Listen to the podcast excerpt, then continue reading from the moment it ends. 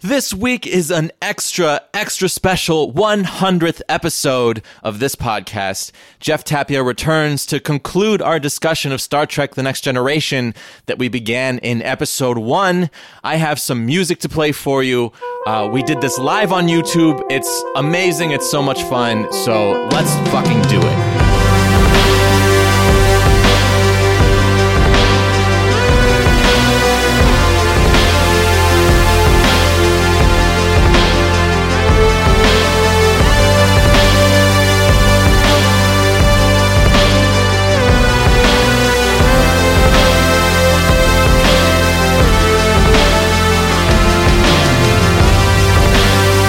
Welcome to Sci-Fi. For the hundredth time, I am your host, Jesse Mercury. I'm really excited about this episode. As I said, we recorded this live on YouTube, and this time the people that were in the YouTube chat were really awesome. It was like a really cool group of people. Jeff and I talked about this after the podcast recording, how we felt like the the chat this time really added to the discussion and was like an active member of the discussion. So that was really cool. That's what I've been kind of wanting out of doing these live. So I, I'm definitely going to be experimenting with that more in the future.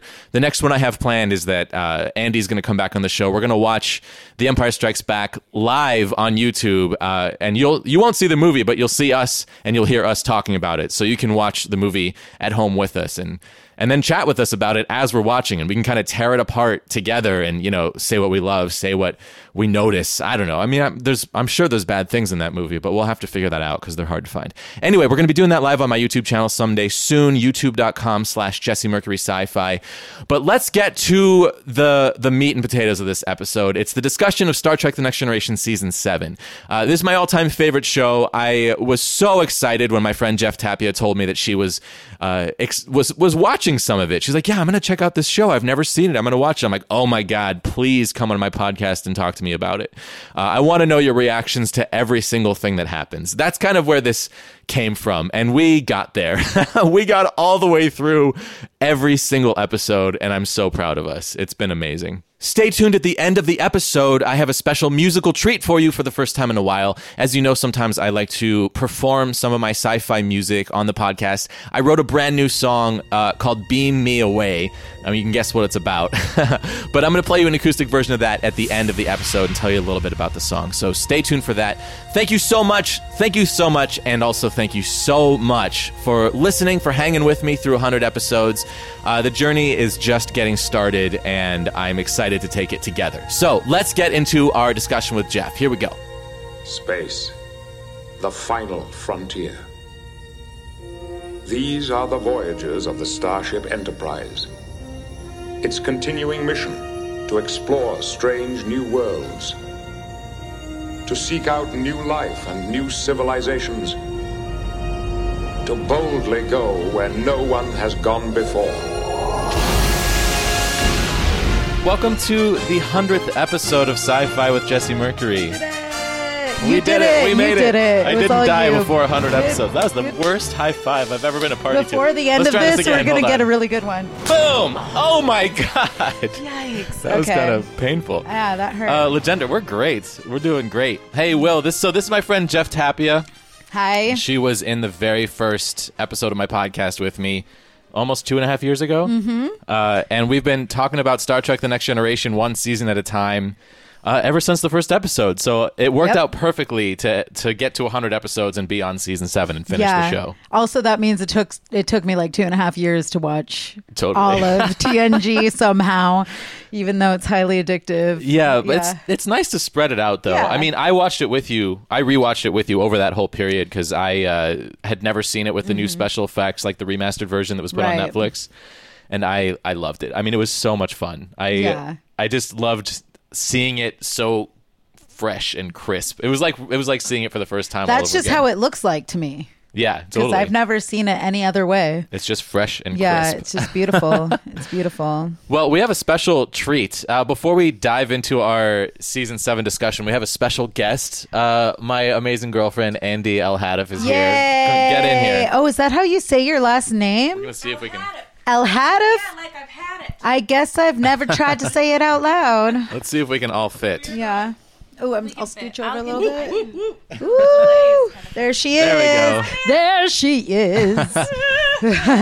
So Andy's become a big part of the uh, the sci-fi show recently. She's been in a bunch of episodes, and Andy's like getting familiarized with sci-fi slowly as we go through and watch a whole bunch of shit together. awesome.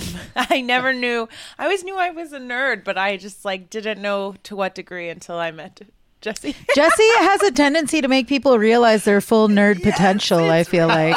I think that proud. that's. I think that that's like a thing that you do for sure. Absolutely. That that's the happiest thing I've ever heard. I never would have just done a Star Trek podcast.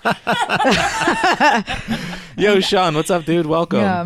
welcome, welcome. Thank you guys for hanging with us. Yeah, So, welcome guys. so Andy's actually started watching Star Trek: The Next Gen- Star Trek: The Next Generation now. Yeah, oh, She's in. I'm a little behind. I'm on uh, the. I just saw the first episode of season three. You saw half of it until you That's fell good. asleep. That's all I have until I fall asleep. That's good. It took me a long time to get to season three. Yeah, somehow that next. But you, were, I was hearing that season three is like where it kind of. finds That's its where it footing. gets. I was talking to this guy on Tinder. I don't know. Maybe he's watching. I hope But so. uh, I was talking to this guy on Tinder about uh, Star Trek, and yeah, I guess that's like a general across the board. Everyone thinks that like season three is really where it starts yeah, I mean, I love getting seasons really one good. and two. I it- mean, I do now. After finishing it, I would like to go back and watch those for two first two seasons, and just knowing what I know now, you know, Yeah, like totally. just seeing what I think, you know, but. But yeah, the So- first two. Remember, I told you I was like having a lot of trouble. getting through it. Yeah, last episode. Yeah. Yeah, totally. Um, so Th- yeah. that's a common th- complaint is that the first two seasons are a little hard to get through, but Yeah. I I love them. Like I get really into it. I mean, Yeah. I love it because I know how good the show's going to get, and the first two seasons are so awkward, and it's like the show's going through puberty.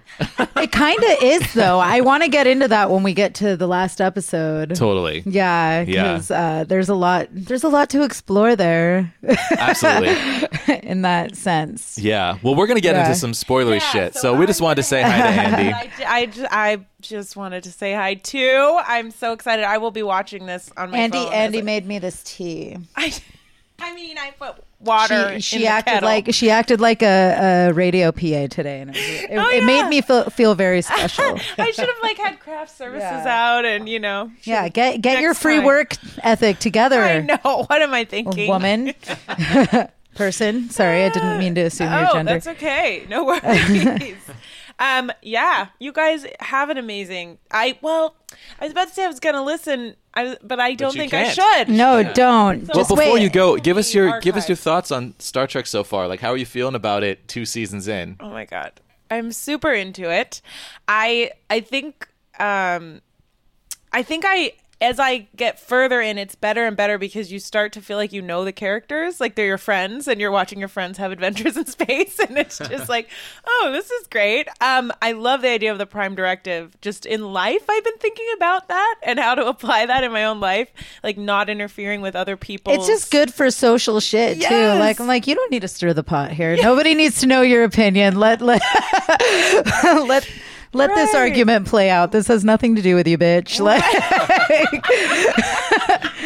stuff like that. sounds yeah. like that should be the Star Trek slogan. Nothing to do with you, bitch. That's basically it though, Yeah, that's right? Starfleet. Yeah. like, come on, That's dude. like emblazoned Yeah. Eh, in giant pink letters be on Starfleet chill. headquarters. Stay out of people's shit. That's Nothing to do with you, bitch. yeah. And when in doubt, rock a spacesuit. Oh yeah. a speed suit. When in doubt, wear a scant. yeah. Uh-huh. we just uh, uh, the first. We're, I'm just getting glimpses of the new uniforms in Right. season three. So Oh, they're good. I'm They're excited good. about they that. start getting real good. I like the original uniforms because they're so tight. They're so awkward. I love that. I, I love that. I like can see all of Jean Luc's stuff. oh, it's there. it's fully present. I know. Is the scant the one that's the the sort of dress looking? Yeah. I wish that they had really like stick stuck with that for all of the jet, like having men wear that and women wear. Like I just think that would have been cool. yeah, I I, would agree. like to have seen like longer skirts on dudes. Yeah. Yeah, like Yeah. or or just like something mid-length. Like when you see a guy in a Totally. tunic It's always going Yeah. to be really short and like kind of futuristic, Right, right. Or like really long and like ritualistic. You know, Totally. You're right. I want some good like mid-length, That's a good pretty point. flowing skirts on men. uh, Wow, I never in this thought about universe. that. I I feel never like saw it would that. be on brand. Yes. I feel like it would be. Star Trek, if you're listening. Yeah. Sean says he uh, doesn't remember what season, but he loves Star Trek Next Generation because they introduced the Borg, which is his favorite bad guy. Yeah, that's uh, they introduced him in They're season scary, two, and then they have yeah. the big cliffhanger at season three at the end of season three. Is that the one where Jean Luc becomes? Shh, shh, shh. a pineapple? Yes. We should get Andy Pineapple. out of here. Okay, Go- everyone say bye to Andy. I'm Thank gonna you so miss much you for so much, saying hi Andy. and, and hanging out on the on the Thank you for stream for a second. the moment. Yes. That was a close one. Okay, yeah, shoes and socks and then I'm out. All right. Uh, later on, I'm going to do some Star Trek trivia with you. Are you Uh-huh, with me? yeah. Oh my god. I feel like it's a good way to spend the hundredth episode, like something to do. I love that idea. Um, it will be brought to you courtesy of a website that I will let you know okay. when I figure out. Oh my exactly god, I'm which so one. But excited. Yeah, Man, I can't. Be- I can't believe that. well, Let's just talk about this while Andy's uh, working her way out. I can't believe that I've done a hundred of these. That's I can. Crazy. It's like all you ever do. That, I do so much other shit. That's not all I ever do. Uh, but it's li- it's a big part of what I do. Yeah, you do that a lot. I do it a lot. yeah, that's for I sure. believe it. I'm Yeah. amazed that it's only been hundred. Hey, Nicholas, first time listening to your podcast, dude. Thanks for Welcome, joining us. Nicholas. Yeah, I mean, it's weird because like I look back and I'm like, I have made a whole lot of these, and I don't know what they're for. I don't know if anyone listens to them. I don't know if they're good, but I I like doing it. I love talking, yeah, so talking. I'm glad that you do these with uh, like have me on here. It's really great. Yeah. Yeah. What if you had a podcast? What would you want to talk about? Well, um, I probably would never have a podcast, yeah. um, but what would I want to talk about? Food, probably. Hmm. But like not like in a fancy way, just like a you know what? It's good. Doritos. kind of like Dan's new podcast. well, yeah, his is more fancy though. You like, think so? yeah, absolutely. It's getgetting fancier as it goes along. Yeah, Our friend Dan DeRozier absolutely. is making a new Check show. out Food Babies Food podcast Babies. when it comes out. It- Yeah. It'll be out uh, at the beginning of next year for sure. And Yeah. I'm I'm on that podcast also. So if you think And so I'm am I. hilarious, I. tell a really dirty story in I it. remember. Yeah. So Thank you, Bye, Andy. Bye. Andy. Okay. All right, spoiler time, guys. So we're getting into the spoilers for Oh, so season good. seven. So if you don't want season seven spoiled for you, bail out girl.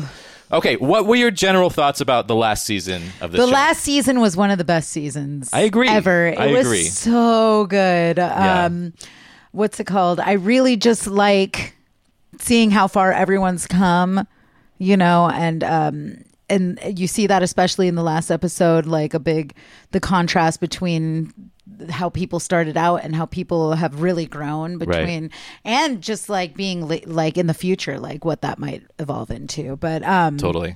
but so that's like the that's like summing everything up really nicely but like yeah i do love everything about this last season yeah i i don't know yeah it was just amazing It's a really interesting way to go because they they it seems like as the show goes along they try to make like bigger stakes, you know. Mm-hmm. Uh, they have to kind of outdo themselves from the cliffhanger from the year before. Uh, you know it's interesting you should say that though because something that i was just thinking about sorry to cut you off but well, what I was going to say is that season 7 they Yeah. seem to scale back the stakes and just focus on character. Right. Yeah. That's yes. And I that's love that. exactly what I I, was think going to that's say. fantastic. Yeah, like um it's really really more of a character driven season because they're like, you know what? And and I've, I I'm probably not even going to remember what most of the conflicts are in Right. a lot of these. Right. Cuz I just don't feel like that's important to what's actually happening in the story at the in this season at this Totally. point in their lives, you know, like there's always going to be a bad guy. There's always going to be some disease that's taking everyone over and Totally. like turning them into crazy people.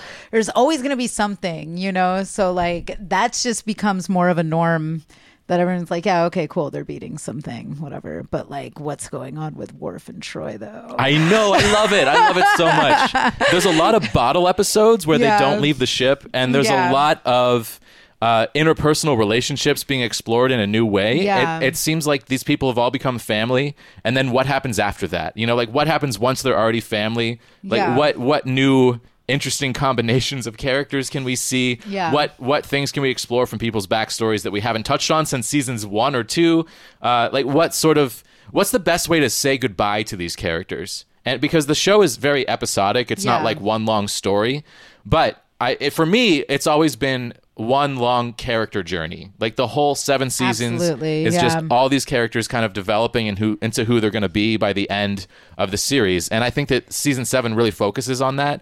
And when it does, it like really excels. That being said, the, there are some terrible episodes in season seven. There are. I had to. I had some trouble digesting some of it. Um, Yeah. and it. I kind of wish I had known that they were going to be terrible for, beforehand because I was really trying to cram. Yeah. and get these like watched before I came to do because I really wanted this to be the hundredth. Also, you know, so Yeah. like so there were some where I like ended the episode and I was like, fuck, dude, I have like eight hours left and you give me that bullshit? I Like, know. I know. There there Yeah. are some like series lows in season seven. Yeah. For sure. Yeah, I mean but- s- but Sub that's Rosa what Beverly happens when fucks a you- ghost. And it is so that's, bad. yeah, you got, you hate that one. I I, hate remember that you telling episode. me that. That was bad. It was bad. It was a bad episode. We'll, we'll get there. Yeah. We have a lot to talk about. Uh, we'll get there for sure. Yeah. But I so behind the scenes a little bit there was uh, Deep Space Nine starts airing concurrently with Next Generation when Next Generation's in season six. So for the last two years of Next Generation, all the people that are on the Star Trek team are making two shows. But then they start gearing up to make Star Trek Voyager, which aired I think the year after Next Generation ended. So they didn't overlap, but it came out Right. right after. So then all of a sudden you have these people developing a third show, and there's a lot of people who feel that Next Generation didn't get the attention it, it like deserved. suffered. yeah, in season think- seven because of that. I hear that, and I raise you the possibility that um, they took some risks, I agree. Yeah, and and that doesn't always work out. I agree totally. That's why it's a risk. I think that they. So- I, I think that with limited. I, I feel like maybe they had less resources than they did the year before because a new show was coming. Right. And maybe that's why we got so many bottle shows uh, where they just don't leave the ship and it's just the whole the whole entire episode happens on the ship. There's a lot of that this season. Which makes for creative writing, though, you know. Totally. And I, I actually really have always liked bottle shows. You know, me I too. I uh, I kind of enjoy just dealing with our characters and not having a guest star and you know Right. and there's a couple times that that happens this year but there's also like they just like swung and missed a couple of times Yeah, it'll happen. yeah, for sure. like episodes that are as bad as the bad episodes in seasons one or two or worse yeah well should we dive into it Should- we're Yeah. gonna go through every every episode of the season and talk about our thoughts um, yeah we'll be checking in with chat throughout the episode so let's see sean Jesse, I says- love all the things Star Trek. Do you ever do a Star Wars podcast? By the way, are either of you excited for The Last Jedi? Well, that last question is a big That's resounding a yes. big fuck yeah. I've done a Yeah. lot of Star Wars episodes. I Star Wars and Star Trek are the things I cover the most on my show. Mm-hmm. Uh, I've like when Rogue One came out, I did an episode. When Force Awakens came out, I did two episodes about no three episodes about that. I think. Uh, I've done on my other show, Sci-Fi on Trial. We did the Trial of the Phantom Menace. yeah.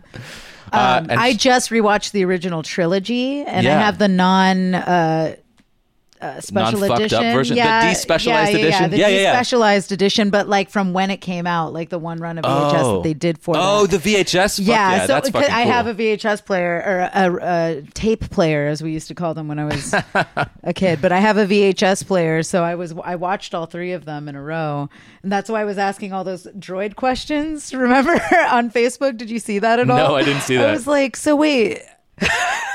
are they our slaves like because yeah, totally.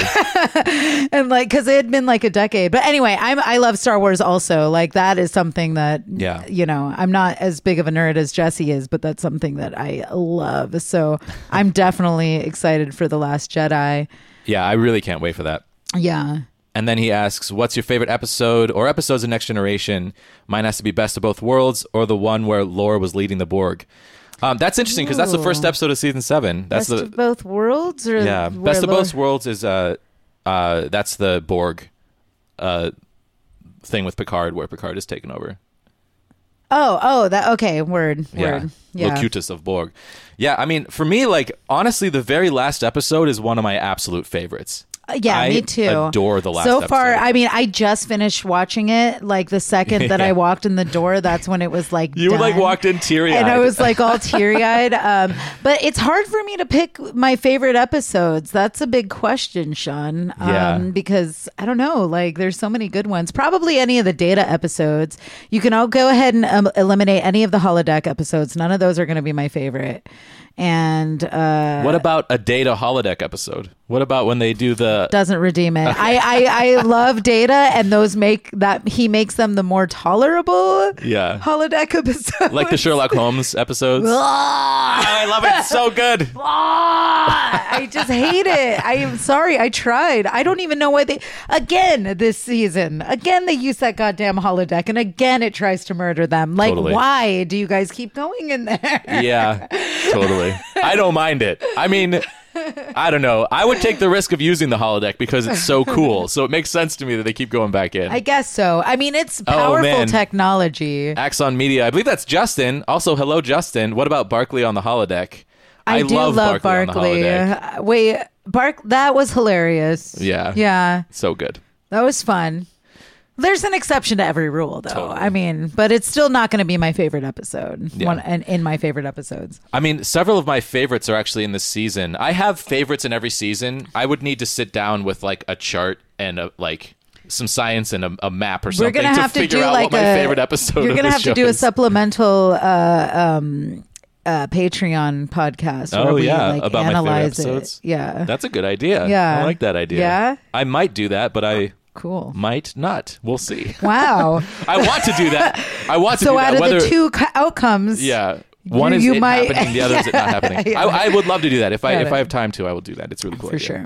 Okay, so season seven starts with Descent Part Two, which we actually talked about last time, but we'll just touch on it briefly. yeah. this is the 'Cause one I loved that. I loved it so much. Yeah, Yeah. This is the one where uh, I mean, I'm actually a, Yeah, I'm you- not as wild about about Descent Part Yeah. One or Part Two, but this is uh, the looking at Memory Alpha, the um, Star Trek Wikipedia. Here's the synopsis: Picard tries to free Data from Lore's control. The Enterprise battles the Borg ship. So the Enterprise battling the Borg ship. That's when Doctor Crusher's in command, and I love that stuff. I love Dr. Crusher Yeah. in command so much. I know, I if you love listen it. to the last episode that I was on, I I just talk about it a lot. I Yeah. love, I love her in command. So the She's big great. the big deal from this episode is that at the end of it, Data gets an emotion chip, uh, and then but he can only feel hate. well, And that's because anger. that's because Lore's like tricking him. Yeah, I but know, remember in it's the end, messed he up. like gets Lore's emotion chip. But he almost throws it away. Yeah, and But Geordi tells him to Geordi keep it. keeps it for Yeah. him because he's like, I'm your friend, man. Dida, you've wanted emotions your whole life. Yes. But emotions are responsible for what I did to you. I would never risk letting that happen again. My friendship with you is too important to me. Data. I wouldn't be very much of a friend if I let you give up on a lifelong dream, now would I? Maybe someday. When you're ready. I mean, the prevailing theory out there for the last episode is that Data has used this emotion chip because he says about his his maid that she makes him laugh. Uh, so I think Wait, that's, okay, we can't keep talking about the last episode. Well, we're just, talk, just talking about like the arc of the. But I of thought the about show. that, yeah. So I wait- think basically the implication is that sometime after this episode, and you know, Jeff hasn't seen uh, Right. any of the movies yet, so we're just going off what's in the show. Uh, Th- the- yeah, I, I I I agree that that is implied because Yeah. he said that is when my ears per- perked up. Um, Yeah. All of a sudden, in that scene, he was like, "Oh, she's always made me laugh," and I was like, "Data, you yeah. laugh now?" And the the well, we'll get to that later. But his performance of that seems much more emotional. So it seems like at some point the data from that future in this episode and the Well, last just episode even is- in the way he sits, though, I thought that Yeah, it was interesting totally. that he was sitting cross-legged, like Yeah, you yeah, know, yeah. like with you know, he looked much more like a human being, you know, in that in those scenes. So, I mean, I know that he's always growing and changing, and that's part of his neural net makeup. right? yeah.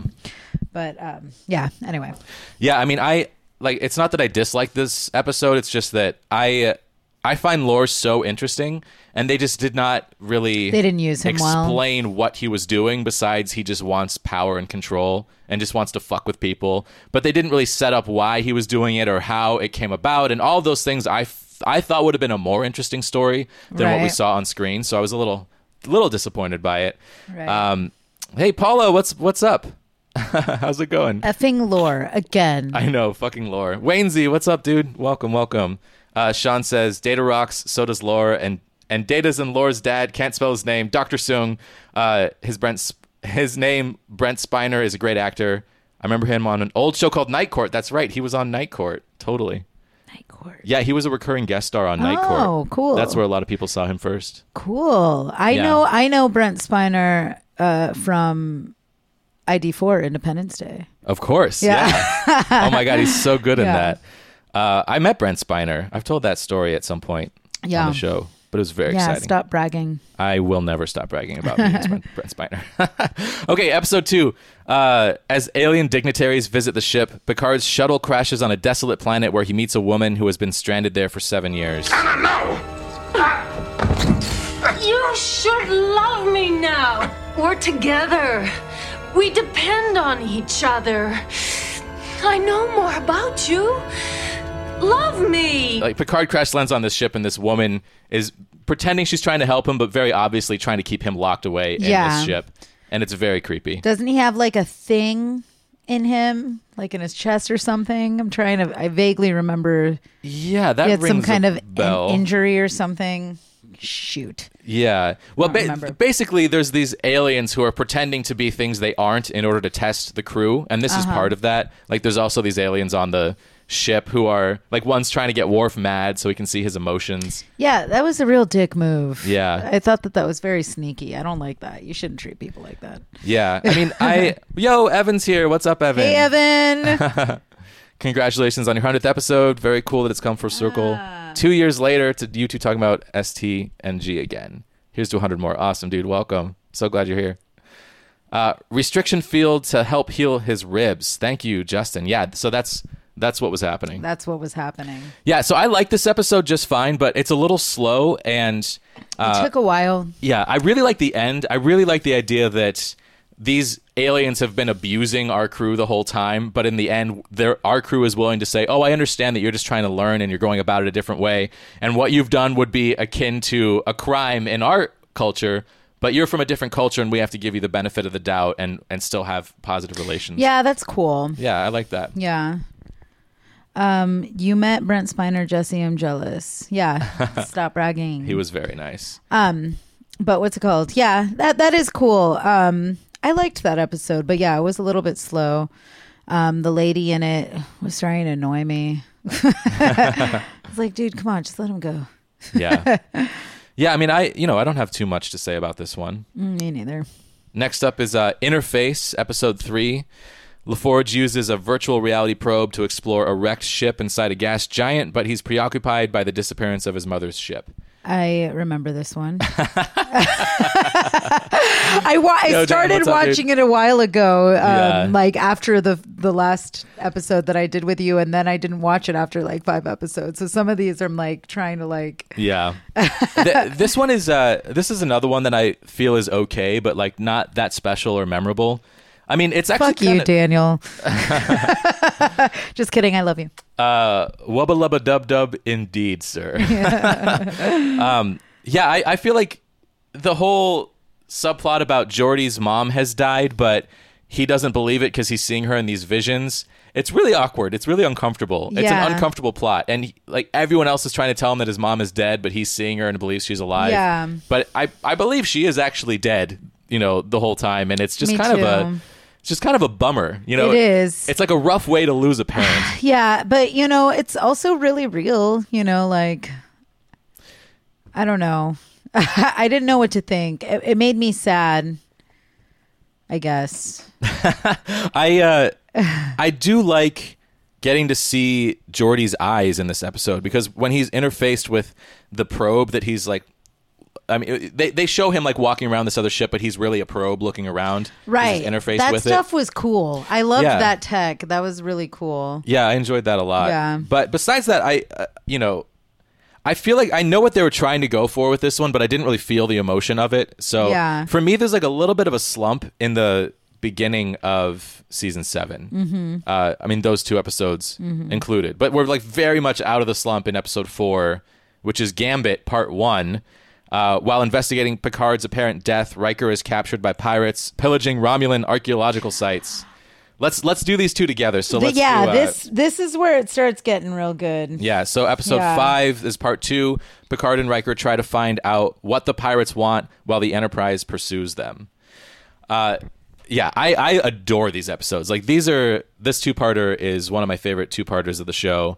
Like the whole idea of getting to see this kind of underbelly of the universe is Yeah. really fun. Where Also, I just love how everyone's like, haha, I'm not who I say I am. Like Yeah. three different people.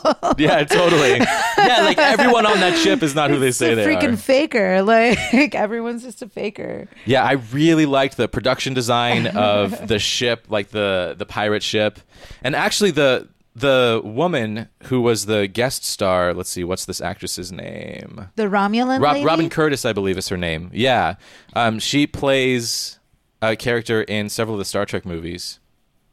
Let's see. I, it's Ro- I'm sure it's Robin Curtis. I don't need to Thank look this up. you. My lipstick is in sun.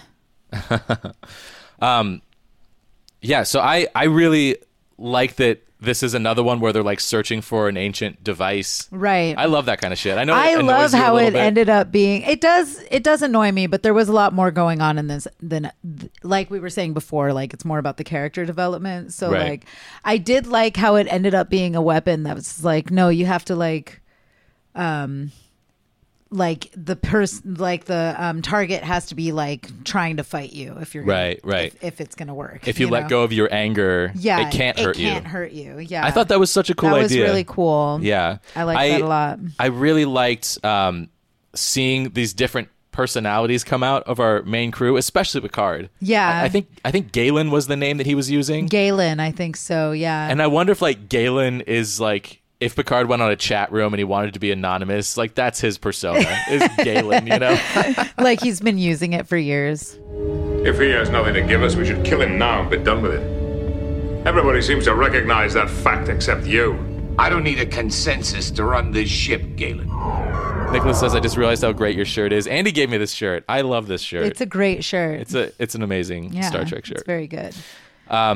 Yeah, so I mean, I, I have like no complaints about this one. I love seeing Riker be all you know bratty. It's so less. It's so much less surprising from him, though. I feel like Right. I've seen him be like that before. You know, he's Right. always doing that yeah, and he's it- trying to instigate a fight. You know, totally. but but Picard like being like a slimy dude, like it's was so really fun. new. Yeah, Yeah, you've so never it was seen really that cool. before. Yeah. There's a couple moments this season where you see sides of Picard you've never seen, and I love that they're doing that Yeah. like this deep in the show. Easton, what's up, dude? Welcome.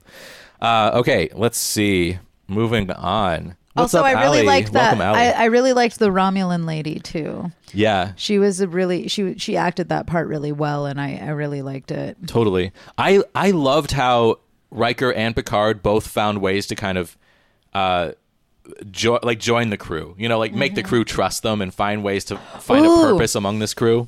Yes, that and and like it worked, you know, Yeah. like uh, because they're both ow natural leaders. You just Um, hit yourself in the face. is my lipstick okay? Yeah, no, it's Okay, great. It's good. great. Um, uh, what's it called? Yeah, I like how. sorry, That's okay. you can talk about that on here. That's fine. I got a little high. Allie loves your lipstick too. Thank you. Um, what's it called? Uh, I love, I always talk about this in almost every episode, but I love how the training kicks in with Yeah. Hmm. chain of command stuff and how nobody blows their secret when they're on the enterprise. You know, they're just like, Oh, totally. they're just like, okay, I guess this is what we're doing now. And like they nobody blows anybody's cover. Right. And they just act like they're being hijacked. And Totally. nobody says, John Luke, what are you doing? You Yeah. know, like It happens again Yeah. in uh, the second to last episode with Roe, where they, they just trust each other. You know, the, I mean, in that case, it wasn't necessarily deserved, but Yeah. they, they all trust each other, and then they can use a look to tell each other what to do. Yeah. And I love that so much. Yeah, it's so good. They're like a family. It's been seven years Yeah. of them like fighting side by side, you know, even though they're not really fighters, but you know. Totally. But they fight a lot. I know. Isn't Yeah. that weird? It's an exploration vessel and they're always fighting people. There's a lot of nasty dudes out there. but yeah, anyway, I guess it'd be a pretty boring show if they weren't. But um, Yeah, I mean, th- there's this complaint levied against Star Trek a lot, where the the crew don't argue, like the crew don't have interpersonal issues, uh, so all the drama has to come from outside of the crew, Right. Which I don't even think is necessarily that true, but it's something that Star Trek Discovery is trying to do away with, and I think that it is a, an awkward way to work a Star Trek show. I Yeah. think like seeing people get along is so cool. Like that's you never like see that on great. TV. We don't Yeah. need more conflict on a team. We need, we need, you know, we need to see people getting along. Yeah, like Yeah. we need.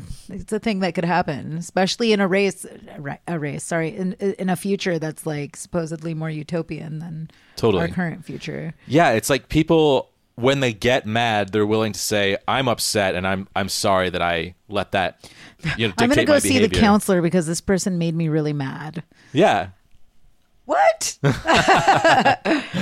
and I I I love Troy's character because of that, Mm-hmm. like because she is the person who can kind of absorb and you know stop all of these negative feelings that are Yeah. happening around her. It's Or really she it's really she at least cool. encourages people to understand each other for sure. Yeah, uh, Sean asked about uh, the Orville, which I actually really really really like. I haven't yeah, seen the Doctor that. from Voyager was on the Orville. I've been watching the show. I love it. I, I want to. I just haven't started it. it's like it's like uh, uh what's his name Seth Seth MacFarlane. yeah. It's like he's. I mean, I, I see in this show like someone like me who has always wanted to be on Star Trek: The Next Generation, Mm-hmm. and he has the resources to make his own show that's just like it and put himself in it, That's awesome. plus dick and fart jokes. So it's it's really I really like it. it's a pet project. Yeah, it's a little it's a little hit or miss, but like Yeah. when it's good, it's it's great. I I really enjoy it. Okay, next up we've got I'll be the judge of that. Episode 6 Phantasms. The crew helps Data investigate whether his dream program begins suddenly generating nightmares. Meanwhile, Picard attempts to avoid attending a boring Starfleet banquet. That's a hell of a B story. I love that. No. I know it's crazy. But yeah, so like basically something's going wrong with the ship and it's Yeah. also being manifested in Data where he's starting to have these crazy nightmares that are so intense. Yeah. Isn't somebody like trying to murder him or whatever? Well, he stabs Troy because he sta- he was like cutting a cake in his And then- nightmare. And then, she had like a little mouth. This little mouth, yeah. Oh my god, yeah. Justin loves this one. I love Yeah. this episode. This one's messed This up. episode is really creepy and scary. Um, yeah. Yeah. You get like Crusher drinking out of Riker's head with a straw. You get like the phone Oh, inside of Data's yeah, body. That was so weird. Uh, yeah, I, I. This is this like goes darker than the show tends to go. Yeah. like they go this dark every once in a while. Like season But it's always like, whew. like season one when they then they fight those crazy monsters that are in like they they like uh what's that guy's name i don't remember you remember when like those those bugs that are in people's heads in season one and then there's like the mother that's Yeah. living inside of that one dude and they like shoot him and he explodes Yeah. yeah i mean that's pretty gross but total Halloween episode. yeah Yeah. Cellular peptide cake with mint frosting, says Yeah. Justin. Yeah. Yeah. I, I think that every time they go into Data's psyche, they do like really cool things with it. It's really cool. I I love all the data episodes though. Yeah, me too, for sure. Um, but yeah, uh, the imagery that they use to like convey a dream in that is really good, and I and it's like more realistic than a lot of like dream sequences in a lot of different shows. You know, I feel like like how the scene just changes suddenly and it like Yeah. doesn't surprise Data because it's his dream. Totally. you know, Dream Like, logic. Yeah, it's Yeah. dream logic. Um, so it's it's really they do a really good job at portraying that. I think. Mr. Data, what kind of cake is this? It is a cellular peptide cake. With mint frosting. Cellular peptides. That's exactly what the creatures are extracting. Will someone answer that damn ringing? Dan says that Justin and I are watching this on the projector and y'all look great on the big screen. Oh, That's nice. thanks for saying a bunch of stuff about how I look and not, you know, about the content of the podcast. I don't mind. I'm just kidding. you know, you know, I love it when people talk about how I look. I know. I know. I tried to do that really quickly, but it didn't work. I uh, I love how they they set up last season that Data was going to start dreaming, and they Sorry. Um, uh, they they set up last season how Data dreams now, and then they mention it a bunch throughout the rest of the show. Because it's part of what he does now. He Yeah, has a dream totally. Program, and he's like, "Should I run the dream program?" Like, Yeah. I think I will. And I love the fact that he has Yeah. nightmares. I mean, what a what a great idea for a story. It's something I don't know. It's so obvious, but I don't know if I would have thought of it. Yeah. Like, what if like Data all starts having these crazy nightmares now? Always. Gosh, I didn't think about that. Justin says, all thanks to Bashir. Uh, Bashir. Yeah, Bashir was in the episode where Data activated his his dreaming circuitry, right? in season six, I believe that's Oh, right, correct. Right, right, That's, yes. that's ringing a bell. That happened. oh, Sean is happened. talking about Lol, Data's daughter. Yeah, that episode was amazing. Mm-hmm. Her name is Lol. It's like. LOL. But I think it's spelled She did make me laugh a lot. L A I L think L. it's L A L L, right? think so, yeah. Yeah. So yeah, I love this episode. I mean, the, this is stuff where it feels like the show's kind of firing on all cylinders. Like the, the actors are so comfortable. The uh, you are distracting me so much. I'm trying to form a complete sentence. Stop it. I'm sorry. I'm sorry. I don't even know what I was saying. I shouldn't get high before I come to these things. We're learning these Yeah. things now. All right, moving on. Dark Page. Luxana Troy visits the Enterprise, but she's preoccupied by a dark secret she has carried for years. I had, cr- I cried real tears in this one. so did I. my like I was like laying on my stomach watching it on my phone and there's like little like teardrops on my phone. Like I was like, that is so sad. I'm Yeah. gonna throw up. Yeah, this It's is really one good. that I didn't like as a kid, and then coming back to as an adult, I cried. Yeah, dude. I was like, this is so good. Well, we're like at an age where our friends have kids, you know, like Totally. it's like real, you know, like Yeah. damn, that would suck. I feel so bad for Loxana in this too. And yeah, guest Yeah. starring Kirsten Dunst. Thank you, She was Justin. That's so true, good. yeah. she's she's a really good actress. you think so? Yeah, I think so. Oh. I have like almost no opinion on that at all. really, I've never disliked her. you're not a you're not a Bring It On fan. I've never seen it. I figured out what my podcast is going to be about. What's it called? it's just called discussing Bring It On for an hour every week. Title needs work, but I think the concept is solid. yeah, so basically we discover that uh, that Deanna Troy had a sister that she never knew about because she died and Yeah. her mom has kept this a secret. Her mom blames herself. It was Yeah. an accident where her sister oh, died. horrible and- a- accident. Yes. eh, Yeah. Also, in Eternal Sunshine, I was going to mention that actually. Uh, Yeah, I did like Kristen Dunst in yeah, that movie. She's really, she's just a good actress. And I think. liked her in the Spider-Man movies just fine, but yeah, Oh, yeah, the I third for- Spider-Man. I movie forgot was so about bad. that.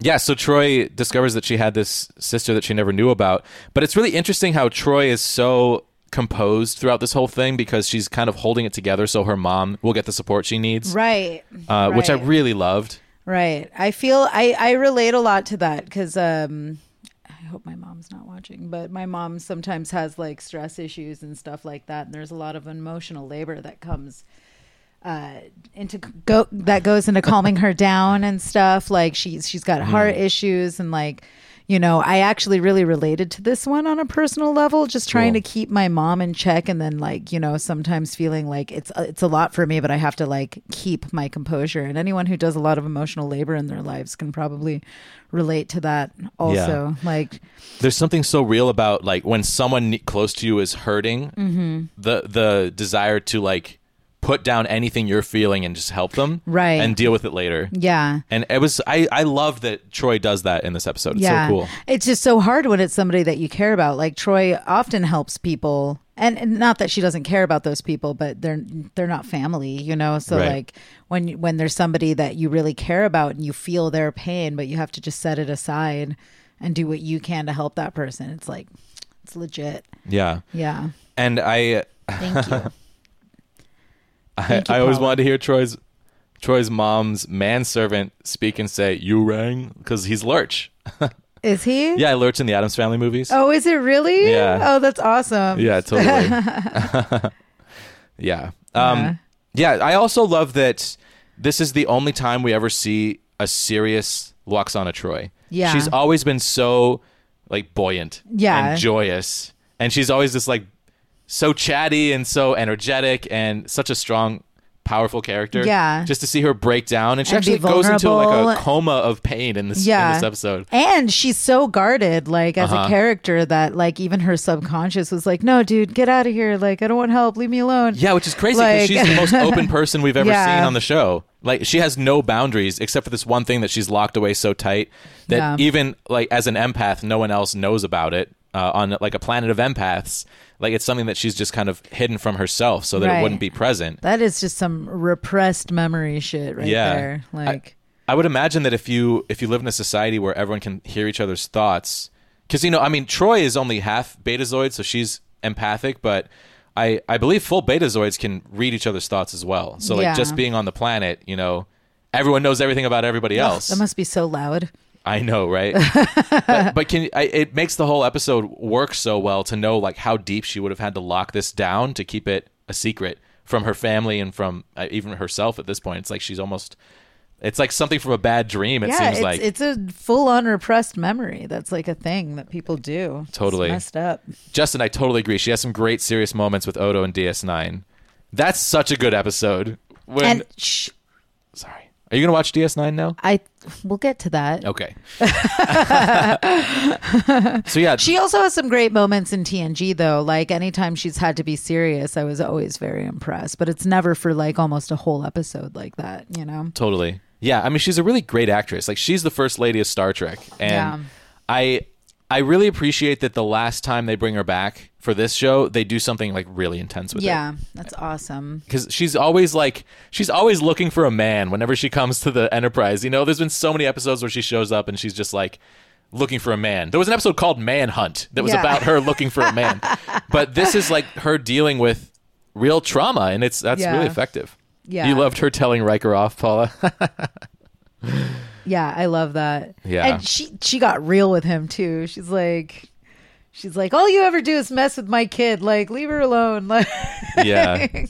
Yeah. Yeah. Totally. Oh yeah, that moment was great. Yeah. She's like she she would have found somebody if it hadn't been for you just like hovering around totally. all the time. And I'm like, Girl, tell it. Which is like kind of true. Yeah, you know? for real. And they really go into that this season They with Worf. really do. Oh, We'll get there. I, oh. know. I love it. I love it. I love it so much. Justin says Majel Barrett is the original number one. That's true on the uh, on the pilot of the Star Trek series. oh really? Yeah, Cool. she was she was number one. That's awesome. It's very cool. I was uh, yeah That's dope. yeah it was super cool. I love that. There's no like number one throughout the show. I mean, Spock is the science officer and the first officer, but in the in the pilot, which takes place before Kirk even had the ship, uh, it wasn't even aired originally. Right. Um, she was number one in that episode, and then they they cut that up and put it into episodes of the show that they released later as like flashbacks as a way to save money. But they did a really good job of it. So Ah. That's cool. It's really it's really cool. You should watch the original series. I too. don't think I will. I just watched an episode of Babylon 5 recently where Majel Barrett was in it. Because there was this sort of feud between DS9 and Babylon 5, and it was sort of a peace offering. Oh, that, Like the really? first lady of Star Trek appeared on Babylon 5. Oh wow. She was. It was weird because like the part, it wasn't like a very meaty part, uh, and I'm s- and she was very kind of deadpan the whole time. And I'm so used to seeing her be so vibrant. yeah, but I don't know. It's still cool to see her. Okay, moving on. Next episode, episode eight is attached. After escaping imprisonment on an alien world, Picard and Beverly find that their thoughts are connected by brain implants. So good. I This love is- this one. This is one of my favorites of the season for I sure. love it. So Yeah. much good stuff. I like imagine having to read somebody's thoughts all the time and like she, there's a point in it when she thinks something and Picard gets like annoyed with her and she's like okay but I didn't say it like you know like you can't hold me resp- you can't hold me responsible for that cuz I didn't say it you know like Yeah. um, that's just how it has to work, you know? Yeah. Like basically, and he's like, You're right. Like you couldn't help but think the thing that you thought, like you have no control over that. Yeah, there's totally a Um, difference between thinking something and saying something. Yeah. And it- so I like that she had to like mention that difference, you know, and we had to, you know, me it, as well. Like I was like, Well, yeah, there is a difference between thinking something and saying something. And Yeah. You know, I like that she drew that line and um it they just adapted to it fairly quickly and I thought I was really I just really like how they did that in this Totally. episode. Yeah. So as as Picard and and Crusher slowly start to hear each other's thoughts. They do such a good job of explaining the mechanics of what's happening and how much they can hear and the, wh- whether or not it's coming and going or if it's just there all the time. Like, Yeah. they just did such a good job of presenting all of the the weird sci-fi elements of this story, which then leads up to this huge emotional moment where Picard reveals that he's been in love with her this whole time. Why didn't you ever tell me you were in love with me? You were married to my best friend. At First, I thought it was harmless infatuation, something hormonal rather than emotional. Then, when the months went by and the three of us began spending more time together, I realized that it was something else, and it wasn't right. I am so glad that they finally addressed that. I know, me because too. it like uh, this, that tension kind of goes away for a few seasons. I feel Totally. like. Yeah. like they really leaned into it in the first couple. Mm-hmm. I feel like, and then they were like, okay, we're not going to talk about that for a while. Um, so I'm glad that they finally addressed that in this final season and like didn't just leave us hanging. You Right. know, like with that, at least they like did something with it. Yeah. Hey, Um, Swaggernaut, welcome. Thanks for joining us. Yeah, one of my favorite things is that uh, it's not it's not Crusher that's been carrying a flame for Picard. It's the other way around. Because in the Mm-hmm. first season, they make it seem like Crusher has this massive crush on Picard, yeah, and which he's it's shutting like it down. so typical. yeah, like you but then- see it yeah. all the time. and Totally. I'm glad that they changed it. I mean, they made it so that it was about Picard feeling guilty because his best friend was married to the person that you know he fell in love with, and like Right. you know when he died, you know that must have been so hard because you're what what are you gonna do? Move in on your dead best friend's lady? Like Yeah. that's messed up, you know. Like and he probably felt really bad about it. So yeah, Yeah, I so just he really just, like- loved all of that. he just like closes out that part of his like emotions for her and just Yeah. refuses to acknowledge it until she finds out because she gets to look in his brain. Uh, and I mean, And he goes for it at the end of the. He goes episode. for it, totally. He's like, you know, like I may as well, and she's like, ooh, I gotta go. yeah, I yeah, I love everything Yeah. about it. I I think it's so cool. Yeah. it's it's definitely not what you would expect. It it casts their whole relationship in a different light that actually helps it make more sense than it ever made before. Mm-hmm. Yeah. and it's I think it's just really good writing that ties their relationship s- together in a way that I is so satisfying for me. Yeah, I I loved it. Yeah, I loved. She's such a good actress. yeah. I really love her. I do. Justin says, "Get your shit together, Kesprit." That's the planet that they're on, where there's like these two sides of the planet that hate each other. God, they were being so annoying. Yeah. And I'm like, both of your tones suck. Like, Yeah. chill out. And they really messed up their chances to get into the Federation, too. That was some Totally. dumb bullshit they were trying to pull. I don't think they allow whiny jerks yeah, into the like Federation. serious. Like they they were trying to put their best foot forward, but all they did was act all hella paranoid and weird the entire time. It's like Totally. you guys, we're definitely not calling you back. yeah.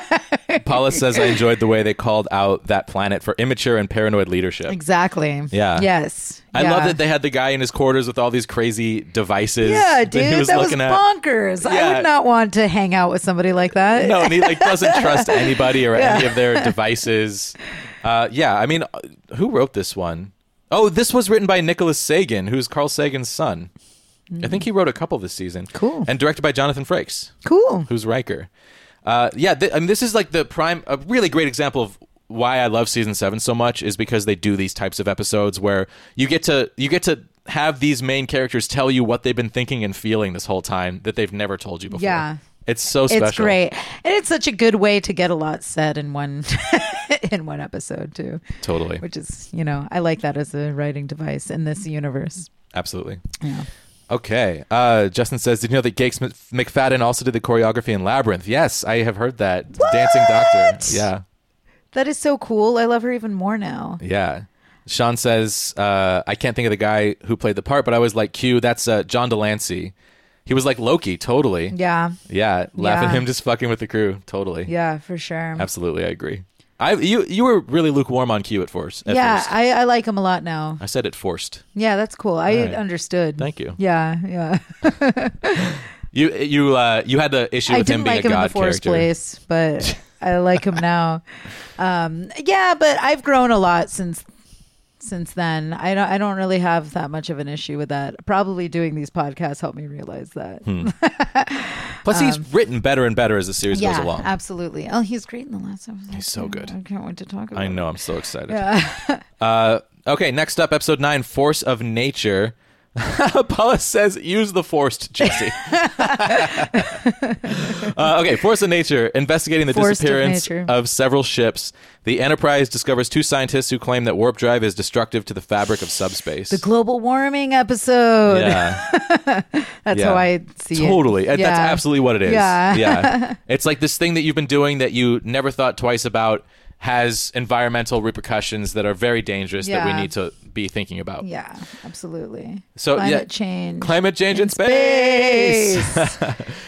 the biggest thing that comes out of this is the warp restrictions, which are in place throughout the rest of the series. it's so- that's so real to me. They're Uh-huh. like, well, we're not going to stop using warp, so Yeah. so we'll just put some restrictions on it. Yeah, we'll mitigate the risk a yeah, little bit. yeah, Yeah. It's like we're still using garbage, but if we recycle some of it, we're Yeah. better, you It's- know? that's to me is just so like uh timely.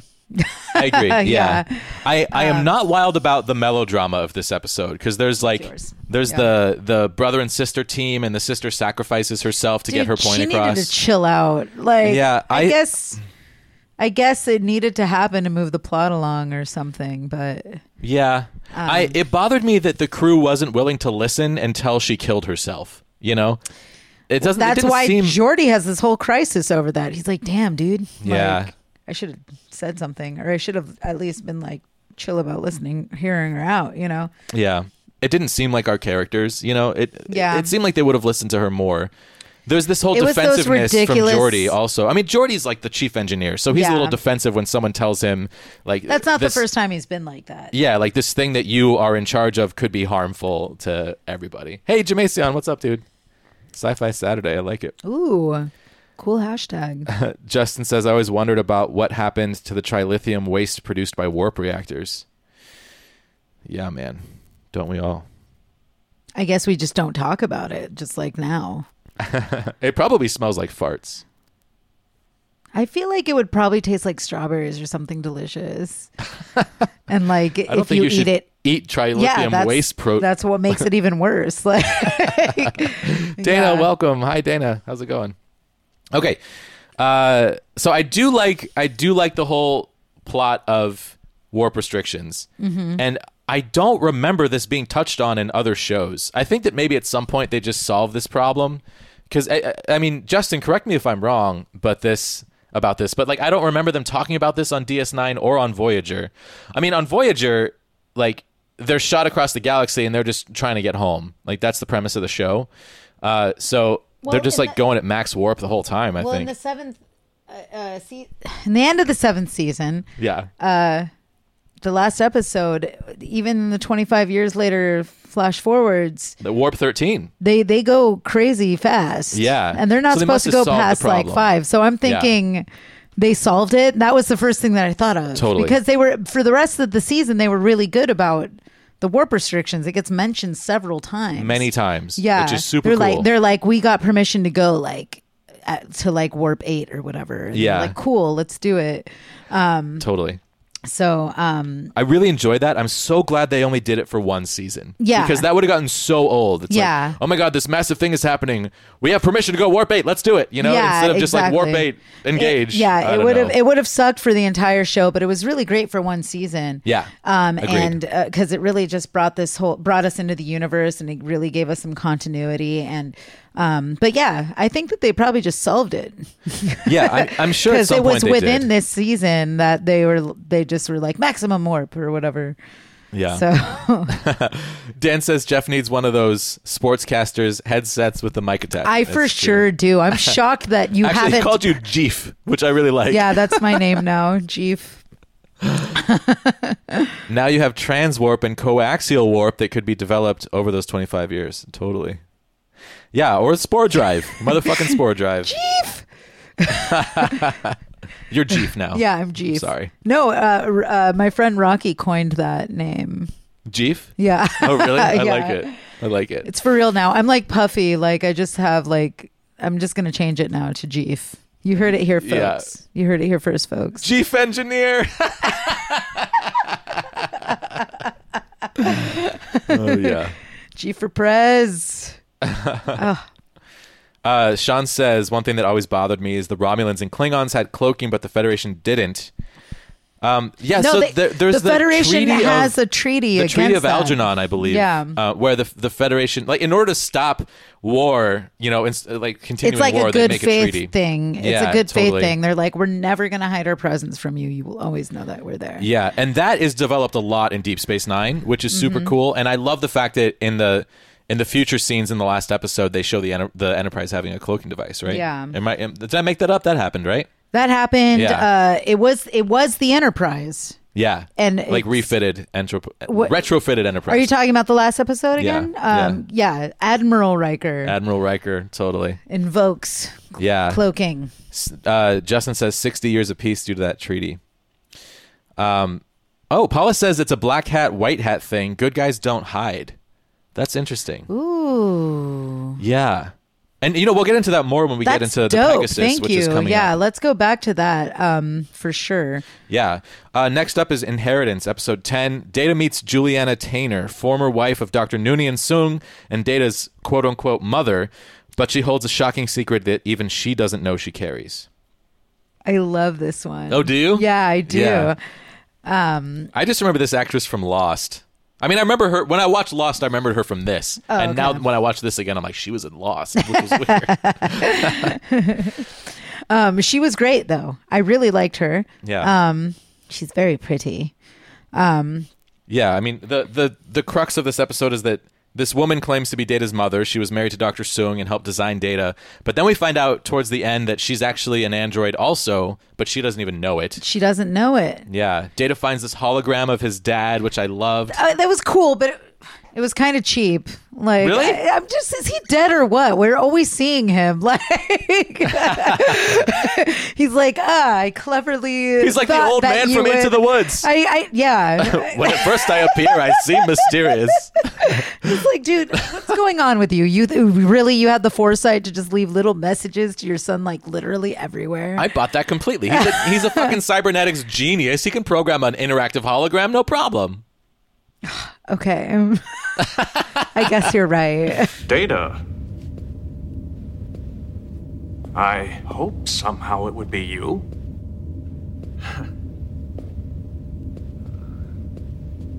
I even created a response program to answer your questions. I love how Data figured out that she was an android before before he found out for sure by watching her like play violin and it, or viola and it being like exactly the same. both The times. exact same, like, Yeah. the, yeah, and how her her eye blinking pattern was the same as his. yeah. I, I love it's stuff like, like, that. designed to look random, but Yeah. only he would be able to see that it wasn't. Yeah, Yeah. totally. I love when they go into the nitty gritty details of what it would be like to be an android. Right. You know, like to have a positronic brain and to have this like mechanical body that is governed by algorithms. Yeah, he It's so probably see, interesting. he's probably just looking at people literally all the time and like noticing every little detail about them, but he does all of these things simultaneously, yeah. which to me is a trip. Like you know, he must have such a good sense of smell. He probably smells all of our farts. yeah, and he doesn't Even if it care. was, like, it's not yesterday. it's not bad for him. He's like Riker walks in. He's like Riker wa- farted three times yesterday. Yeah, he I knows wonder. that. Yeah, Yeah. he probably knows. yeah.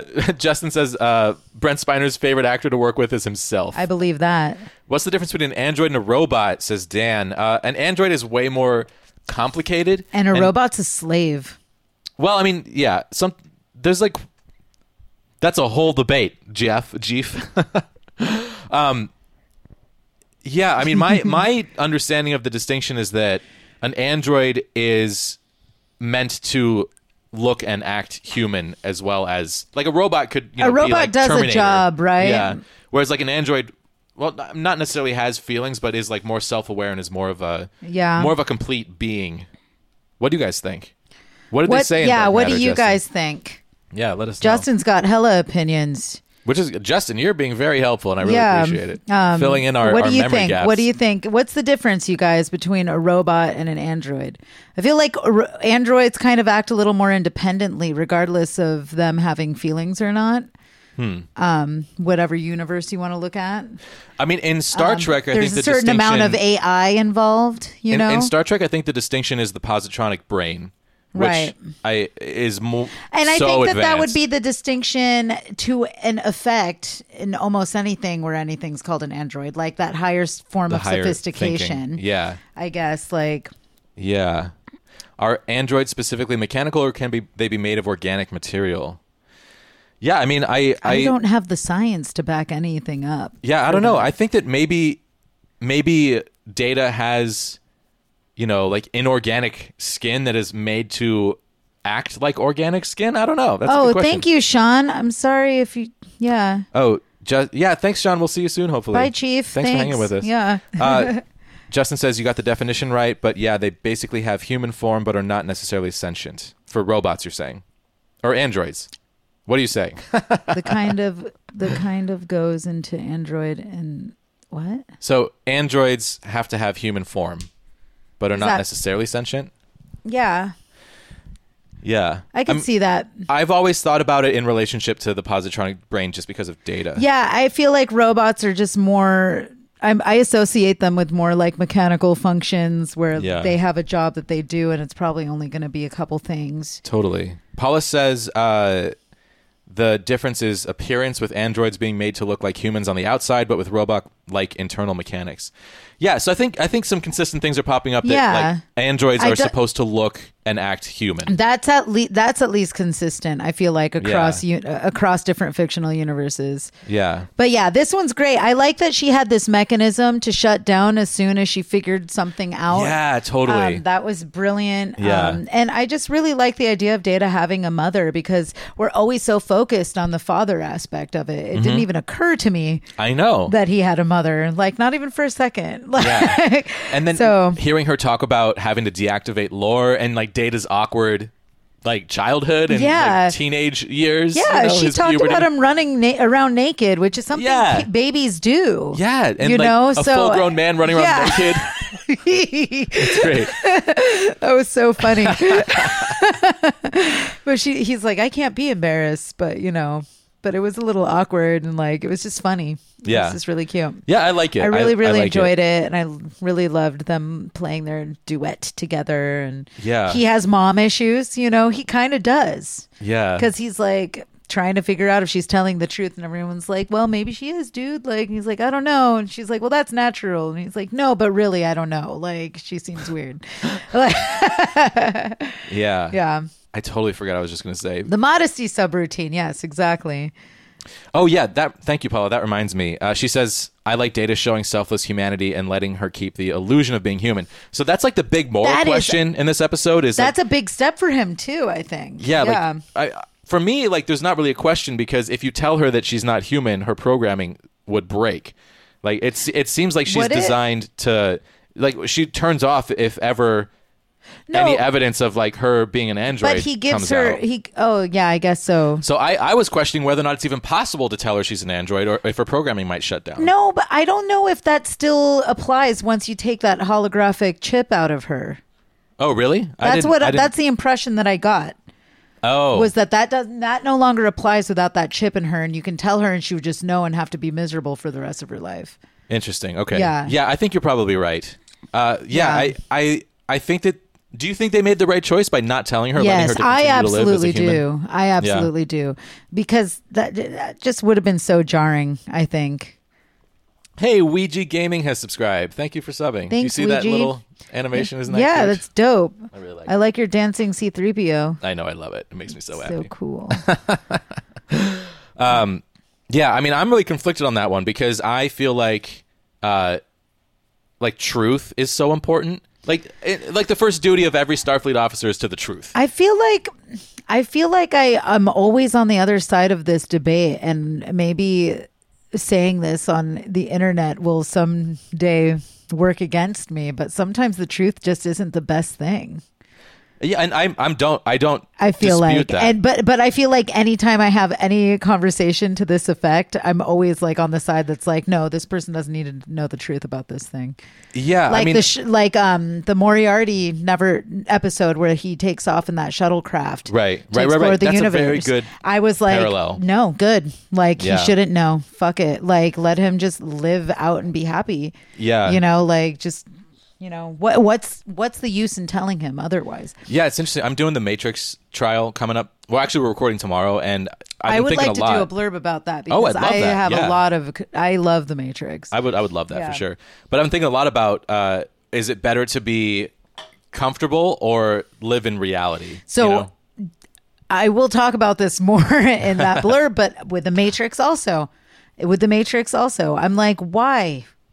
What does it matter if consciousness is just in your mind? What does it matter? Why do you need to be out? Fine. Let the robots use us as shitty batteries, by the way. Let them use us as shitty batteries if our consciousness still exists in this universe of, you know, of something that's the exact same thing as living life, then, then why? Why do I need to be living in that shitty world? And, Yeah. and when I could live in another shitty world where I can have steak if I want to, yeah. you know? Totally. Like, Yeah, I mean, th- when I was a kid and I saw The Matrix for the first time, thank you, Daniel. when I was a kid, like those questions, the answer for me was always I would want reality. And as I get older, I question that more. Yeah, I know? I gave up on reality a long Yeah. time ago. Now I just don't know. Now I just yeah, don't know. I, I just need to live in the way that I'm living right now, and that's fine because I've got my own problems here, and they can't be. Being in any real reality can't give me any easier problems. I'd rather deal with these solvable ones than Yeah. ones where I'm trying to take down a robotic race that's using me for fuel. Yeah. yeah. I mean, yeah, I, yeah, I mean, back to the episode, I, I'm still conflicted. Like, I didn't have a strong sense of what the right thing to do was. And Mm-hmm. I love that they debated it and came to their own conclusion. You know, I thought that was really Yeah. interesting. So, this is one of my favorite episodes. Uh, I say that a lot, and it's always true. This is episode 11 Parallels. After Worf returns f- from a Batleth tournament, he is the only person who notices subtle changes on the Enterprise. That's so good. Yeah. I loved this one. Yeah, And this so- is when you first see Worf and Troy, and Yep. I was like, I didn't know that I wanted something Right? for two characters as badly as I want this. Like, I didn't know. I know. I, I, had know. no idea, but that's all I've wanted for the rest of the series after this Ah, episode. like, I, I've always had issues with Worf. Like, if Hmm. you go back and listen to all of the other episodes, I always have some Klingon issue or some Worf issue. I'm like, you guys need to chill out with that. and I really, really love that we're seeing Worf in some other conflicts that aren't just Klingon based. You know? Yeah.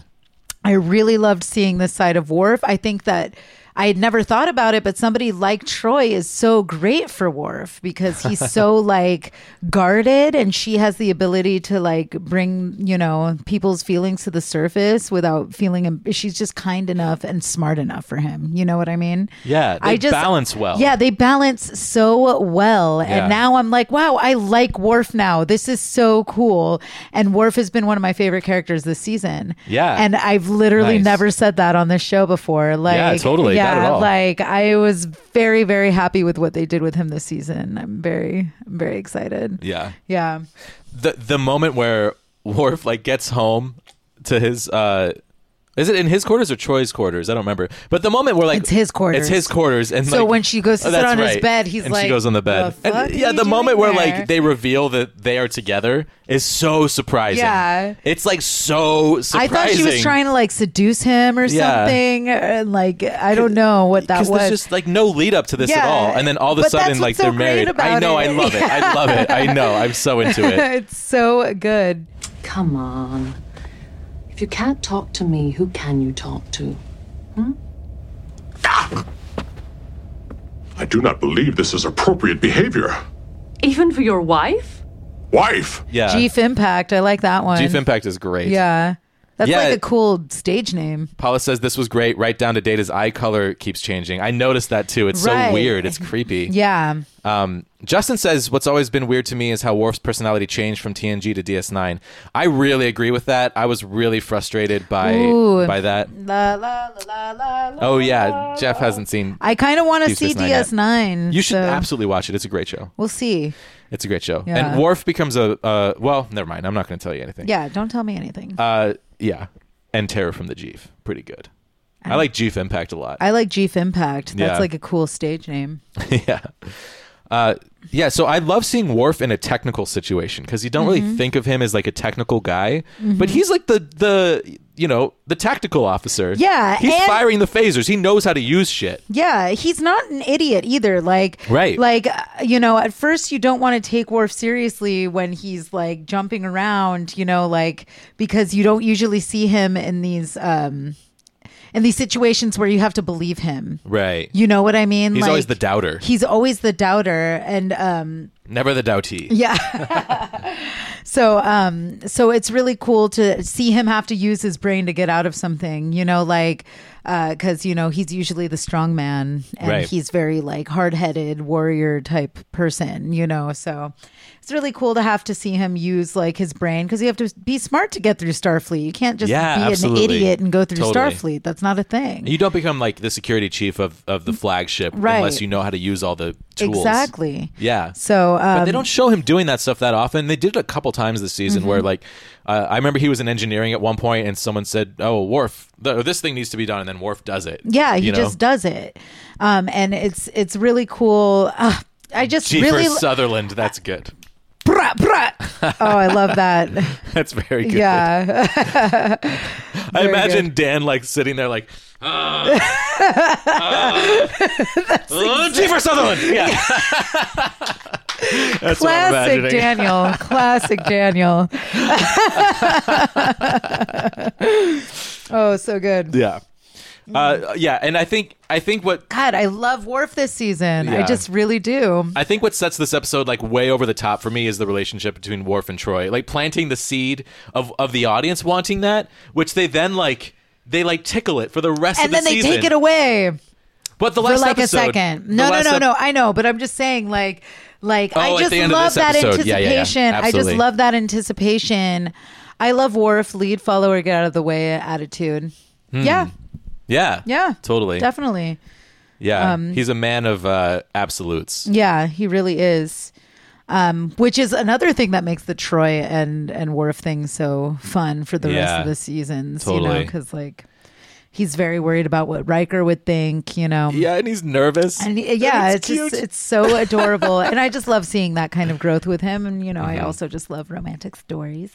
So, um, so yeah, I really, really enjoyed this. Yeah. I really also enjoyed this like episode. I adore adore the rest of this episode too. Like Yeah. the, it's like as a sci-fi nerd, this is what I love from Star Trek. Mhm. When you have this crazy situation that is like unfolding one little weird thing at a time and you have to figure it out before the universe explodes. Oh, so good. Come on, like give it to me ev- all day every day. Like that's the last episode is like that too. Yeah. Uh, it's very similar storytelling Yeah. Mm-hmm. to this episode, I think. Uh, and then other episodes like Disaster from I think season four, where the Enterprise keeps blowing up over and over. Um, His attitude gets more tempered by his experiences in TNG, though. Yeah, exactly. Yeah, he totally. grows throughout the whole season, and it's great Yeah. to see the culmination of that. he sees like the I'm glad that I like the person he became for sure. yeah he sees Yeah. the weakness of the Klingon Empire and then like the strength of humanity, Mhm. and I think he starts to Reconcile them. allow a little more human ethos to kind of enter his Mhm. his brain. Yeah. Well, because Yeah. he starts seeing the honor. Yeah, he sees the and that's something honor that in the he prime can, directive. It yeah, seems like. and then he yeah. that's something he can very much relate to. yeah, totally. Yeah. No DS9 spoilers for Shut Jeff. up, Justin.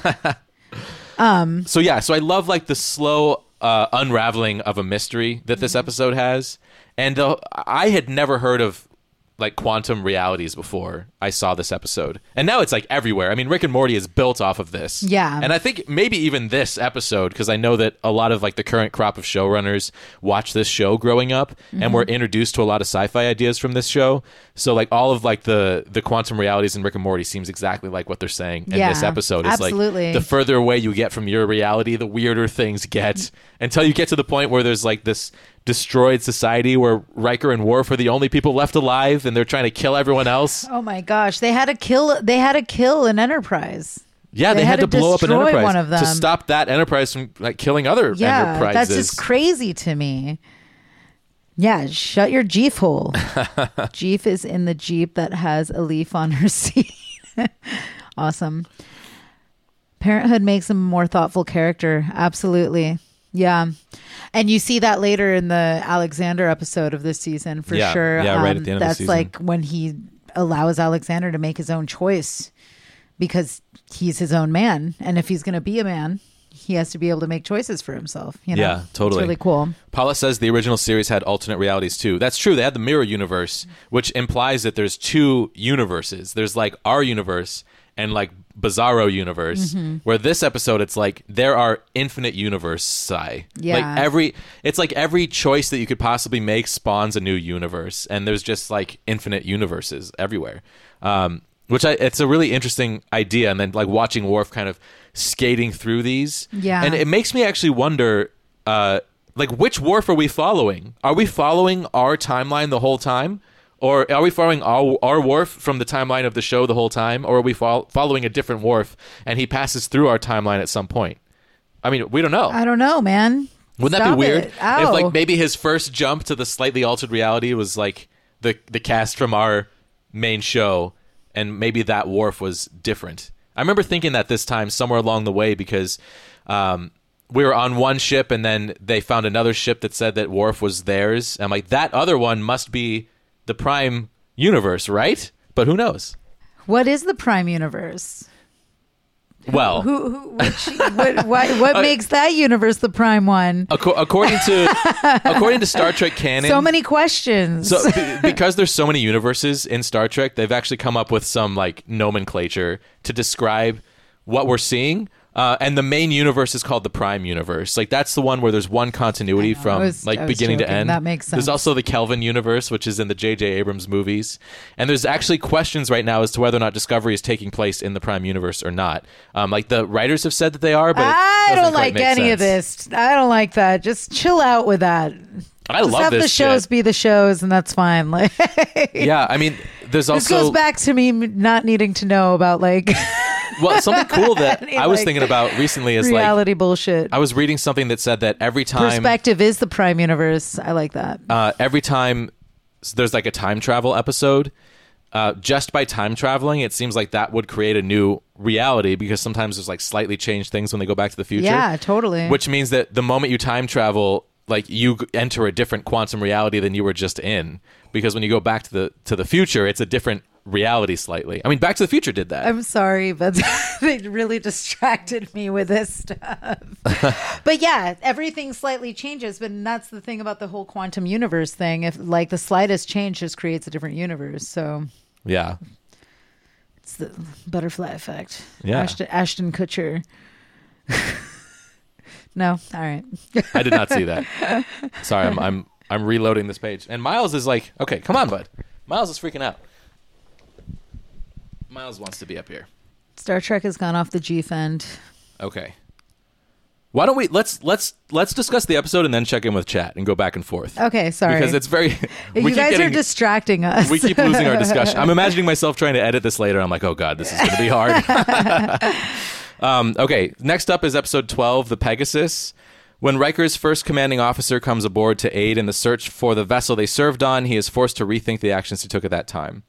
So his old uh, captain, Captain Pressman, played by John Locke from Lost. I knew it. I couldn't figure out who he was. I Yeah. was like staring at him the whole time. Yeah, he returns and they have to go find this experimental ship that they used to serve on, where there was a mutiny, and Riker helped his captain get off the ship and like was not on the side of the mutineers and covered it up. and, and helped cover it up. Yeah. And over the years, he started to regret it and think that maybe the mutineers had it right. Yeah. Uh, and well, it's really, I really believe interesting. that because John Locke's a dick. Yeah, he's a terrible. that guy dude. sucks, dude. I hated him. yeah, yeah. He doesn't seem to have the. Uh, I had to look away. Look I away. know. I saw Admiral Asshat, and it was Yeah. really good. Yeah. Um, yeah, and I lost my train of thought. That's that's the danger of looking at chat You need to put a piece of paper over chat. and just open it up like Yeah. every three minutes. We'll, we'll we'll be in and out. We'll Yeah. we'll like talk for a second, then we'll come check in with chat. Yeah. it's the only way. He is an asshat, though. I hate that guy. Yeah. Um, uh, yeah.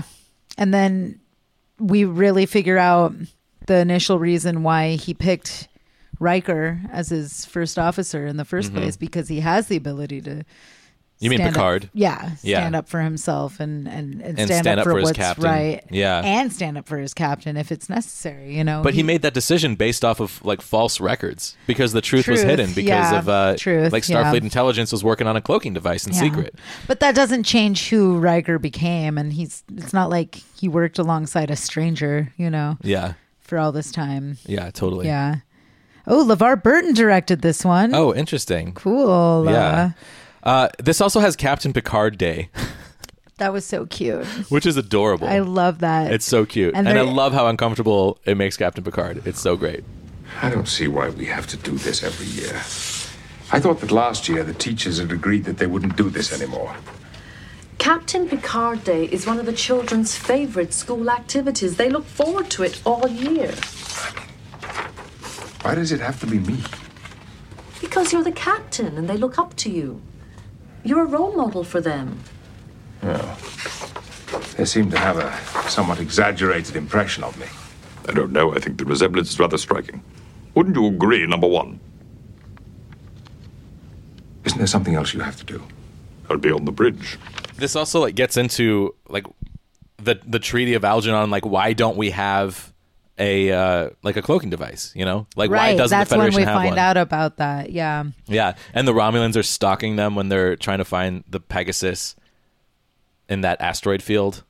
Oh, I forgot about that. This episode is cool too. Like, Yeah. it's just really cool. It was a lot of stuff was going on. yeah, it's, there's like a um, lot of special effects. There's like the yeah. asteroid field. There's the ship that's halfway in the wall inside of a giant asteroid. Yeah. it felt a little like Star Wars ish. Yeah, I liked that a lot. I had Yeah. asteroid field stuck in my head during that. It's a Jesse Mercury. song. Oh, that makes me really Um, happy.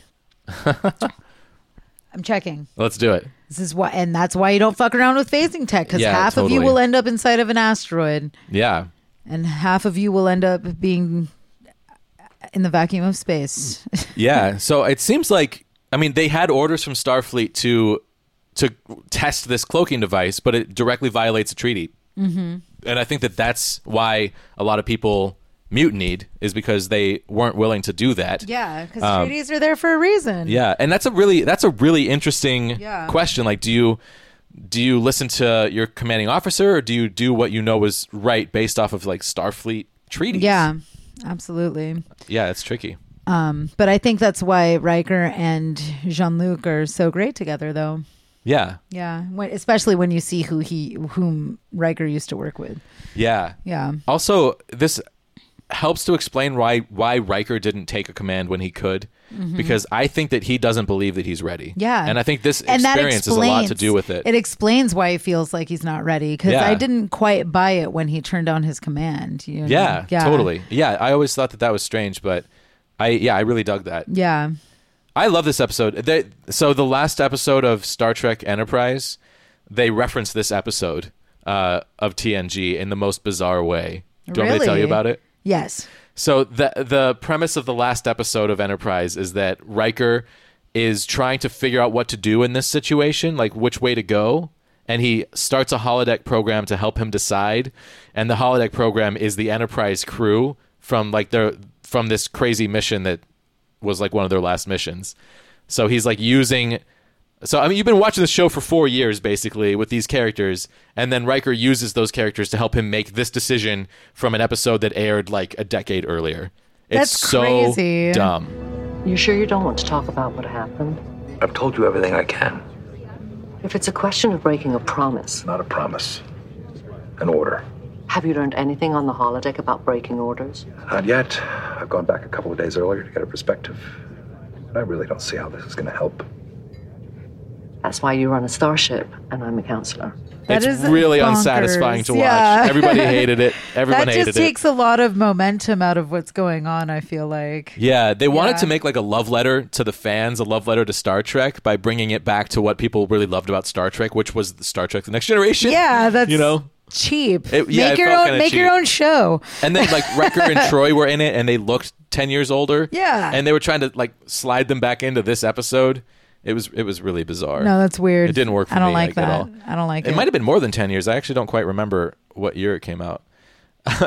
we have uh, G. Yeah. Foxworthy. Yep.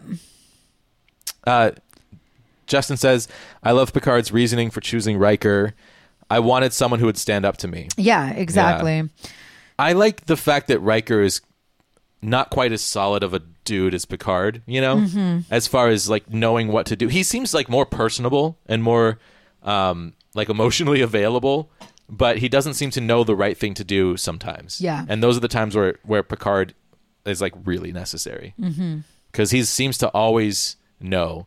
And actually, a line of dialogue I really loved in that episode we talked about. Um, The one where they were could read each other's Uh-huh, thoughts and uh-huh. she and You he know what I'm pretends. thinking. Yeah. I was like, no, I know where you're going with this. And Yeah. he pretends to know what he's doing. She's like, you're just making this up. Yeah, and totally. he's like, not always, but like, yeah, sometimes I have to look like I know what I'm doing. It's just Totally. part of it. Like, Yeah. and I'm I like, loved that. Yes, yes, yes. yeah, I thought that was I so love cool. that. Yeah, and I, I like that it seems like there are some repercussions for this for Riker at the end. Yeah. and uh, he really like Picard like dressed him down and did not say like usually when you get dressed down at the end of an episode, it's like right before you turn out the right right when you're walking out the door, he said, "Oh, and Will, yes, sir." Good work.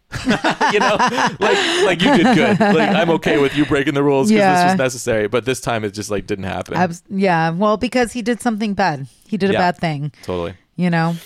All right, up next we have Homeward. Worf's foster brother violates the Prime Directive by saving a group of villagers from a doomed planet. So his brother, his foster brother, is in uh, the Baz Luhrmann version of Romeo and Juliet Oh, really? as the daddy Capulet. No way. yeah, he totally is. Oh my God. Maybe I'm wrong, but I'm like 99% sure. I didn't actually check this, but that's how unmistakable that guy's face is. Yeah. But I should I should change Nicola. Yeah. Yeah, Nikolai. Yeah. Nikolai. Yeah. Nikolai Rozhenko. I there's a lot I like about this episode. I always had questions about Worf's upbringing Mhm. after we met his parents. yeah. I mean, these people They're raised such Worf. sweet people. Yeah, it's so interesting. I love them. So getting to meet his brother, getting to learn a little bit about uh, what it was like growing up with a Klingon in the family, you Yeah. know, like an adopted Klingon. I really enjoyed all of that stuff. Um, the guy, so the actor in this one that I recognize is this uh, the dude that was like the keeper of the The one that memories. discovers that Yeah, they're in the the one that gets holodeck. on the Enterprise. Yeah. He's in Girlfriend's Guide to Divorce, Ew. which I've been watching with Andy, uh, which is surprisingly um, addicting. yeah. But uh, th- there's slow moments in this episode for sure. Like There it's a little are. on the slower side. There are. There's some cool stuff that happens, but um mostly I'm lukewarm about this episode. I liked seeing some of the backstory stuff, of course. Like that was the most enjoyable part of this episode. I like Yeah. seeing Worf in a costume. That was fun.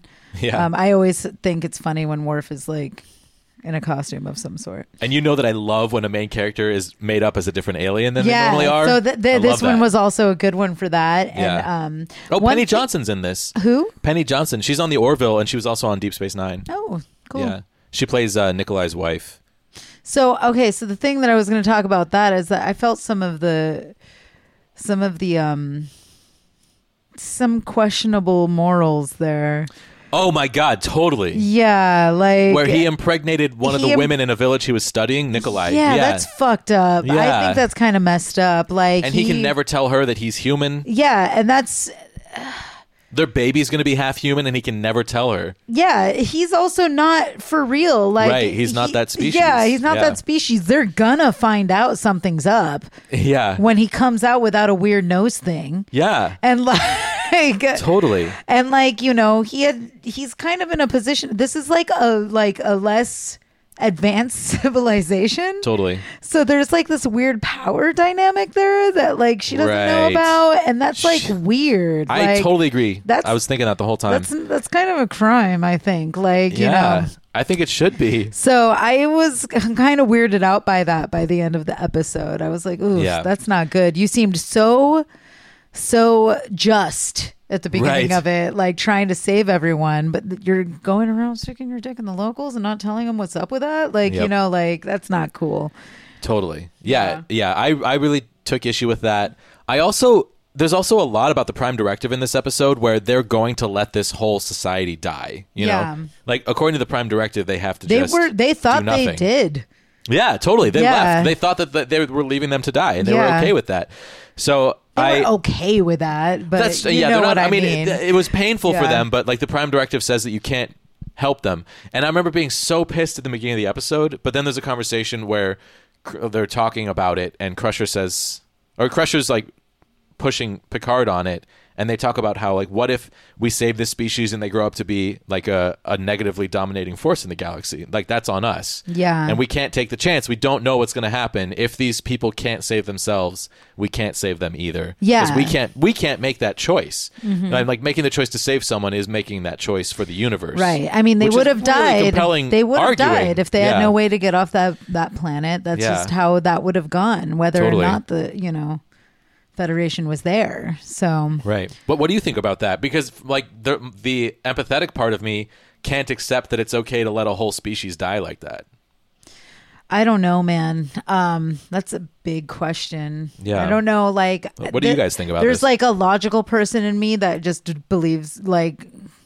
I think that the whole prime direct if I were part of a thing, you know, that had that kind of responsibility, then I can see why they would do it, I guess. You Yeah. know. But um I did like the way they Cause I remember thinking that why don't you just beam them off board, like you know, on board or something, you know, and like I remember thinking something like that, like there must be something they could do. I know that they've broken the prime directive for other stuff like this, you know, Right. so like I don't know, like if I could ever make that decision, but the logical person in me says, yeah, you have to let them die, Hmm. you know, but I did like how they ended up. I liked the solution that Nikolai came up with. I Yeah. thought that was a very good solution. And it wasn't until I found out that he had impregnated somebody that I Right. was weirded out, you know, but I thought. I thought that that was a really good solution, and I didn't buy that there were so many problems with it. Like, once again, the holodeck is fucking up. Like, why can't they get that thing working ever? Right. that seemed very convenient to Yeah. the story. You know, like something happened to fuck up the Yeah. holodeck right when they're. Oh, it was the storms that were affecting the planet, and the reason the planet was being destroyed also affected the Enterprise. Right. And fucked up the holodeck. Right. I think Yeah. somebody has something of value to say here. Yeah, Dan says, I have a really hard time not being a passive observer, and I'm only shaken out of it when I see other people doing it. Okay. I don't. We have an autocorrect. I don't understand the end of that. Yeah. Justin says, I understand Starfleet's reasoning, but then again, the universe is mostly rocks, gas, radiation, and humongous forces we can barely comprehend. Life is rare. When I see you only you have a hard time not being a passive observer, and I'm only shaken out of it when I see other people doing it. So you can be passive if you see other people being passive. Yeah, is, is that what you're saying? I think that's what you're saying. um, I'm also a little high, so it's like I'm having trouble. It's hard to understand words. Being rational. Yeah. I understand Starfleet's reasoning, but then again, the universe is mostly rocks ass. Yeah, that's yeah. It is rare. And, Like, who are we to just not Yeah. protect life if we have Yeah. the ability to do it? you That's know? how I kind of feel. Yeah, I, I get think that. After they've done this plan where they beam these people off, and the people don't even know they've left the planet. Yeah, Like if which if I that's thought an was option, a really great solution. Yeah. Yeah, if that's an option, maybe that's something that should be considered more often. Yeah. If a, if a species about is about to be destroyed, Maybe they need to figure out their holodeck stuff so they could save more species like that. Yeah. You know, because there's plenty of hab- habitable planets at this point. They have the Yeah. ability to get to them. Although it it does seem that in the Star Trek universe, life is abundant. You know, it's everywhere. Well, in the it's only galaxy. abundant because we have warp. right. Yeah, yeah, yeah. We, we can we can get to places faster. Yeah, that's the only But- reason it's abundant. It's not actually abundant. Well, and it, yeah, I mean, I think that the I think that if there are, I do think there are other like intelligent life forms out there, but I think that like the amount of different species they find on Star Trek seems like a lot, you know? I guess so, but if you just think about like the How whole much space is out how there? much space there is, Yeah. it's like but really just like all these people being able to twenty six reach each other, episodes you of know? Weird Species. That's that's abundant in the entirety. like, I'm Well- just saying. I'm just saying. just like, saying that there's 20 th- let's say that there's like hundreds within Yeah. travelable distance where they're close enough that they can warp to each other in relatively short amount of time Yeah, you know for sure. Yeah. yeah I guess it depends on how big you see it. dan says uh, if i see someone passed out on the sidewalk and other people just walk by them ignoring them i get really upset that someone isn't doing something so then i will out of spite wow Ooh, saving people out of spite. I love that. that's i instantly question that jeff instantly no, loves no, it. I know. I no, but that's that's a good point though. Like yeah would would somebody do something? Would you do something if you saw s- nobody else doing something just because nobody else was doing it? Yeah, like I've been in that situation a couple times Yeah. where I walked by someone who like obviously needed help. One time it was I was in San Francisco, I was with this girl I was dating, and this guy walked by who was like bleeding out of his head and was like staggering everywhere and something obviously really bad had happened. And she like grabbed her um her clothes and like went over to him and wrapped it around and like made a tourniquet on his head and Wow, that's like helped cool. him. And my immediate reaction was like, "Oh my god. Oh my god, blood. What do I do?" Yeah, You know, my immediate yeah. reaction was like, "I don't want to touch that. I'm so scared." Right. And she like jumped into action and helped this person. I was like, "Whoa, that you're takes a a, better person lot. than that me." takes a lot for a lot Yeah. of people. I Yeah, my for uh, sure. my friend, my ex boyfriend, like one time we saw somebody passed out on the side of the road and they were like stuck like between a fence and like a bunch of like l- trees and stuff. Uh-huh. And I was like, that doesn't look good. Like, what if he's like dead or something? And I was like, we need to stop and check it out, you know. And Yeah. he did not want to stop. Like he did not stop. And and I understand, you know. He's like, I don't want to be involved in whatever's going on over there, Right. you know. Um, Yeah, I will say that like since then, I have stopped a couple times to help people that or ask people if they needed help that Mhm. looked like they needed help, and the answer has always been no. Right. Every time it's been like, "Get the fuck away from me."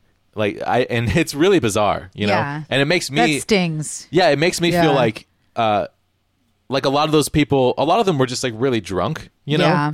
Um and we're just like Well, drunk people don't really have their senses about them either. Yeah, so- and drunk people don't want help and Yeah. like can't accept it. Yeah. So then it uh, you're putting yourself in a position tr- to try to help someone who doesn't want it and can't accept it, yeah, but does need which it. could potentially put you in danger too. right, which could put you in Yeah. like legal trouble. Whenever I'm in those situations, I typically think that there's someone more qualified than me to help, which makes me slow to action. Yeah, That's a good but point. make sure that everyone's bewaring of the bystander effect. I, I you think know? on Dan's point, Yeah. call for help yeah, from call, someone call, who is more call somebody who's more like, qualified, prepared than you. Yeah, I think that's a really good solution. that's a great solution. I yeah. like that. Wow, man, this episode brought up a lot of stuff to This talk is about. great. Yeah, we I knew also it like both too. smoke weed, and now we're getting all philosophical. I'm glad. This makes for good talking. totally. I love it. Okay, next up, please be sub rosa. I'm ready. Sub Rosa! Ah, Oh The God! one where Beverly so fucks a you ghost. mentioned this. Oh, remember in in that- episode one. It, yeah, you've mentioned it in episode one. We had that one song that we did Yeah, yeah, together. yeah. That was really good. Um, and you stayed up late watching TNG on your iPad. It was the one where Beverly fucks Yeah, a ghost. You don't yeah. even like that episode. Yeah. I referenced this in a song. Yeah, it's really good. Uh, and I didn't yeah. know which one you were talking about. And I didn't realize that I was going to have to watch the entire series before I finally saw that this is the episode. And it Yeah. was pretty terrible. I like, Paula says skip. yeah. this is the worst episode of TNG. This is my least favorite. And there are bad episodes of this show. Yeah, Like, but there's a I've clip never heard you episode. say this. You're always saying this is one of the best. I've never heard you say this is the worst. I despise and this and episode. apparently, this is I think literally this the episode worst is episode. like terrible writing, very questionable acting choices. Like it's not good. It's not good. Okay. and the guy is not that hot. So the, guy, here's the- the guy's not that hot. Here's the description. Beverly Crusher attends her grandmother's funeral, but a mysterious entity that inhabited her grandmother is now focusing on her. There's this like weird alien life form that is pretending to be a spirit or ghost that is living inside of this candle that that Beverly I live Crusher's in a like the women in her family have been like passing down for years and this so they've candle been, they've all been fucking the same. They've all been guy. fucking the same ghost. Yeah, Yeah, for like generations. Yeah. You didn't light the candle. You didn't light the candle. It's like that guy has the worst accent you've ever heard. It's this planet of Scottish people. It makes no Yeah. sense. It makes no sense. Why did they do this? It's Yeah. so stupid. It was bad. Oh, I think your imagination is. Think what you want. See what you want. Just do as I say. Dinna light that candle, and dinna go to that house, or before you know it, I'll be burying another Howard in this cemetery. Paula bad. says romance romance novel soft porn gag me with a phaser. totally. I love that. Um, yeah, it was bad. It's bad. It was it's bad. It's I a don't. gothic I can't romance think story of any for no redeeming reason. qualities of this. There's one redeeming quality. The set design in the cabin. No, I didn't care for that that much. You really? It was I fine. liked it. It was was just- it was nice. a cabin. I I'm not watching Star Trek to see cabins. You know, I'm not watching Star Trek cabin? for any of this except for the there's like one moment where there's like a fog rolls into the bridge and it's hilarious. That's the only moment in the whole episode that's Yeah. worth watching. The rest of it's like garbage. And the guy who plays this this character, what was his name? Bonnergeist. I don't get it. What is his name? Give me a pot of cold, would you, mate? Uh, let's see. Ch- ch- ch- ch- ch- What is this guy? This guy, they could have at least given me like a handsome bloke, Yeah, he but looks. they didn't even do that. so that guy is a evil. mess. He like looks evil. He's he just obviously looks like evil. he smokes a lot. Where is the cast on this page? Here we go. Ronan Duncan Reger as Ronan Ronan. S- Bonergeist. oh, boner guys. I thought it said bonner guys. No Bonergeist. That's great. Yeah. The Amityville Blokergeist. Boner. All right, guys, we have a new project. All right, boner puns. I know you guys have a lot Uh, of those. No ghost fucking puns. Yeah, but Amityville boner. Yeah, Amityville horror. Oh, oh yes, it goes. Yeah, Okay, yeah, I got it. yeah. Okay. uh, yeah, I mean, I just, I really just hate this. I also, I really hate that it seems to like change Beverly's brain. Uh, I, I think that this is rape. You know, I think that this guy, yeah, like, absolutely. affecting how she's thinking because she obviously changes, uh, and then like sleeping with her. and and s- at the end, she becomes kind of not an apologist. I just think she's like like Yep. Stockholmed a little bit because at the end she like wants to believe that her she's like well it, she, I was reading her journals and she was never happier and it's like bitch neither were you Right. it's it's like And being then, on drugs. yeah, like, you And were then on it's like drugs, putting like- someone on drugs so that you c- so that they will sleep with you is rape. you yeah know? that's messed up Yeah. dude um, and That's I like- wanted to be like ugh. girl respect yourself Yeah. like mm-mm. Yeah, I think my biggest problem with this episode is is Beverly's reaction to what's happening to her Yeah. is not like angry. It's I mean she's angry and She's she kills him. angry, And yeah. that, that one She moment is screams a lot. Like And thank she- God she at least kills this thing. Also, some good like hysterical acting from her. If that, I guess Yeah. that might be one of the redeeming qualities of that because I really did like her hysteria when she was like yelling at him, and I had never seen her be like that, so it was cool. Um, Yeah. So Jonathan Frakes directed this one. yeah, also. I saw. And I I saw an interview with him once where he was talking about season seven, how he's like, yeah, we've got this great episode where you get to see uh like Gates McFadden.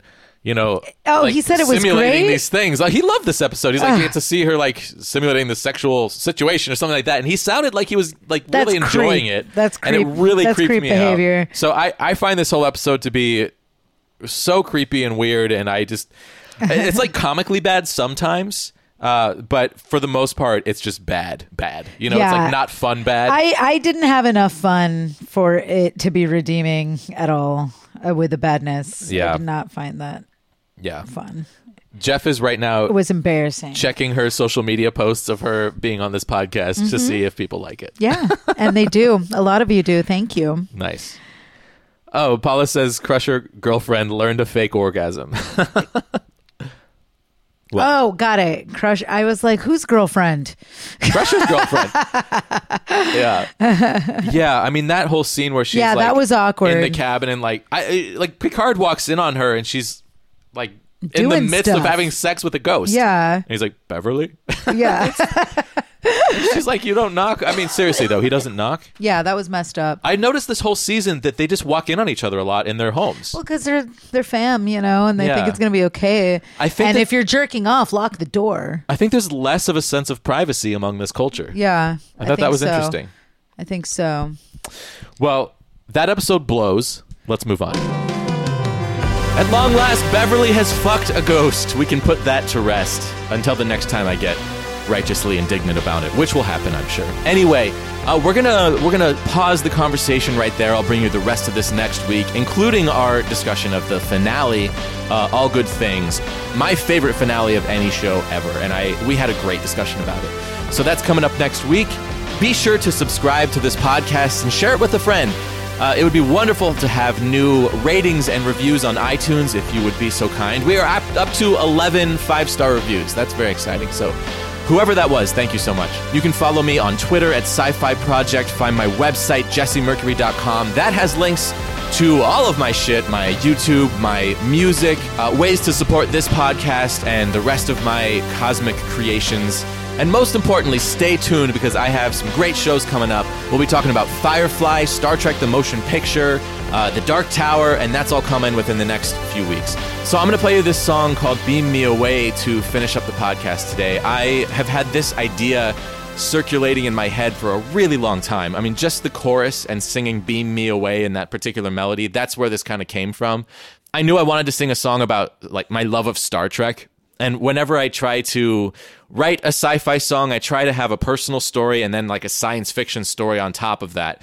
And, and what's underneath the surface of this one, what I'm thinking about when I wrote the lyrics was, you know, this feeling of watching our progress as a culture trickle away and be chipped at these little bits at a time where we're walking further away from this, you know, utopian Star Trek future and kind of regressing culturally and politically. I mean, especially politically, let's be honest. Uh, and, and then that's stressful for someone who wants uh, wants a better future. It just makes me feel like sick and sad. So I wanted to uh, write a s a a hopeful song about the future that I still want coming to pass. I recorded a couple versions of this. I'm going to put out an alternate version on my premium podcast this week, uh, but I'll tell you why I picked this take over that take if you listen to the premium podcast. You can find that at patreon.com slash Jesse Mercury Sci-Fi. Okay, that's enough chatting for this week. So I'm gonna I'm gonna grab the guitar and play you this brand new song that I just finished writing called Beam Me Away.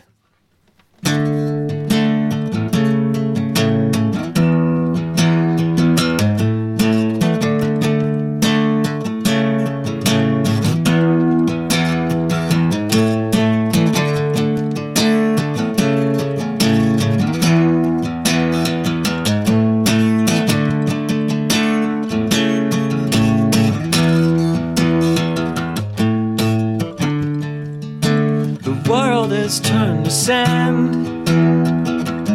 For as far as I can see, a wasteland. But out there in the stars, there are wondrous beams of dreams like ours. Beam me away now. Beam me up from this place. Beam me away now. Take me to outer space. This is my way out. Tell me what it'll take. Beam me away now. The future's on, so let's go make it. Whoa, whoa, oh, whoa.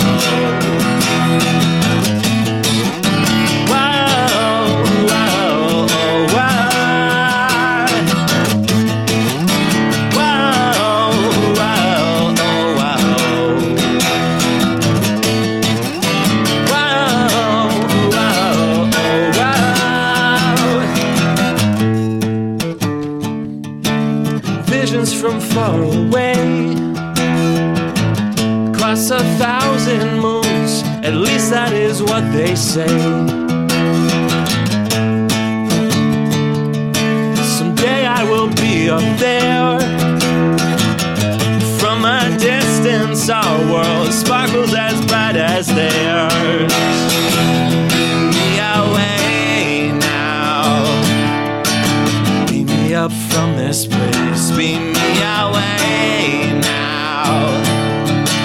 Take me to outer space. This is my way out. Just tell me what it'll take. Beam me away now. The future's on, so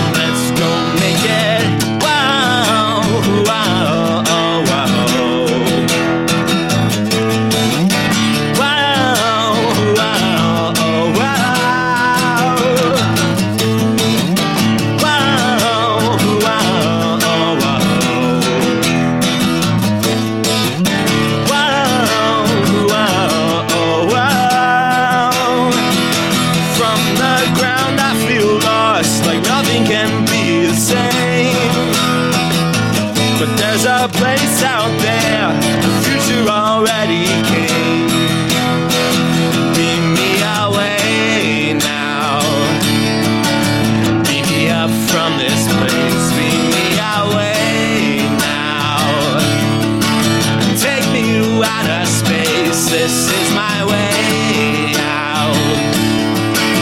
Tell me what it'll take. Beam me away now. The future's on, so let's go make it. Whoa, whoa, whoa. Whoa, whoa, whoa.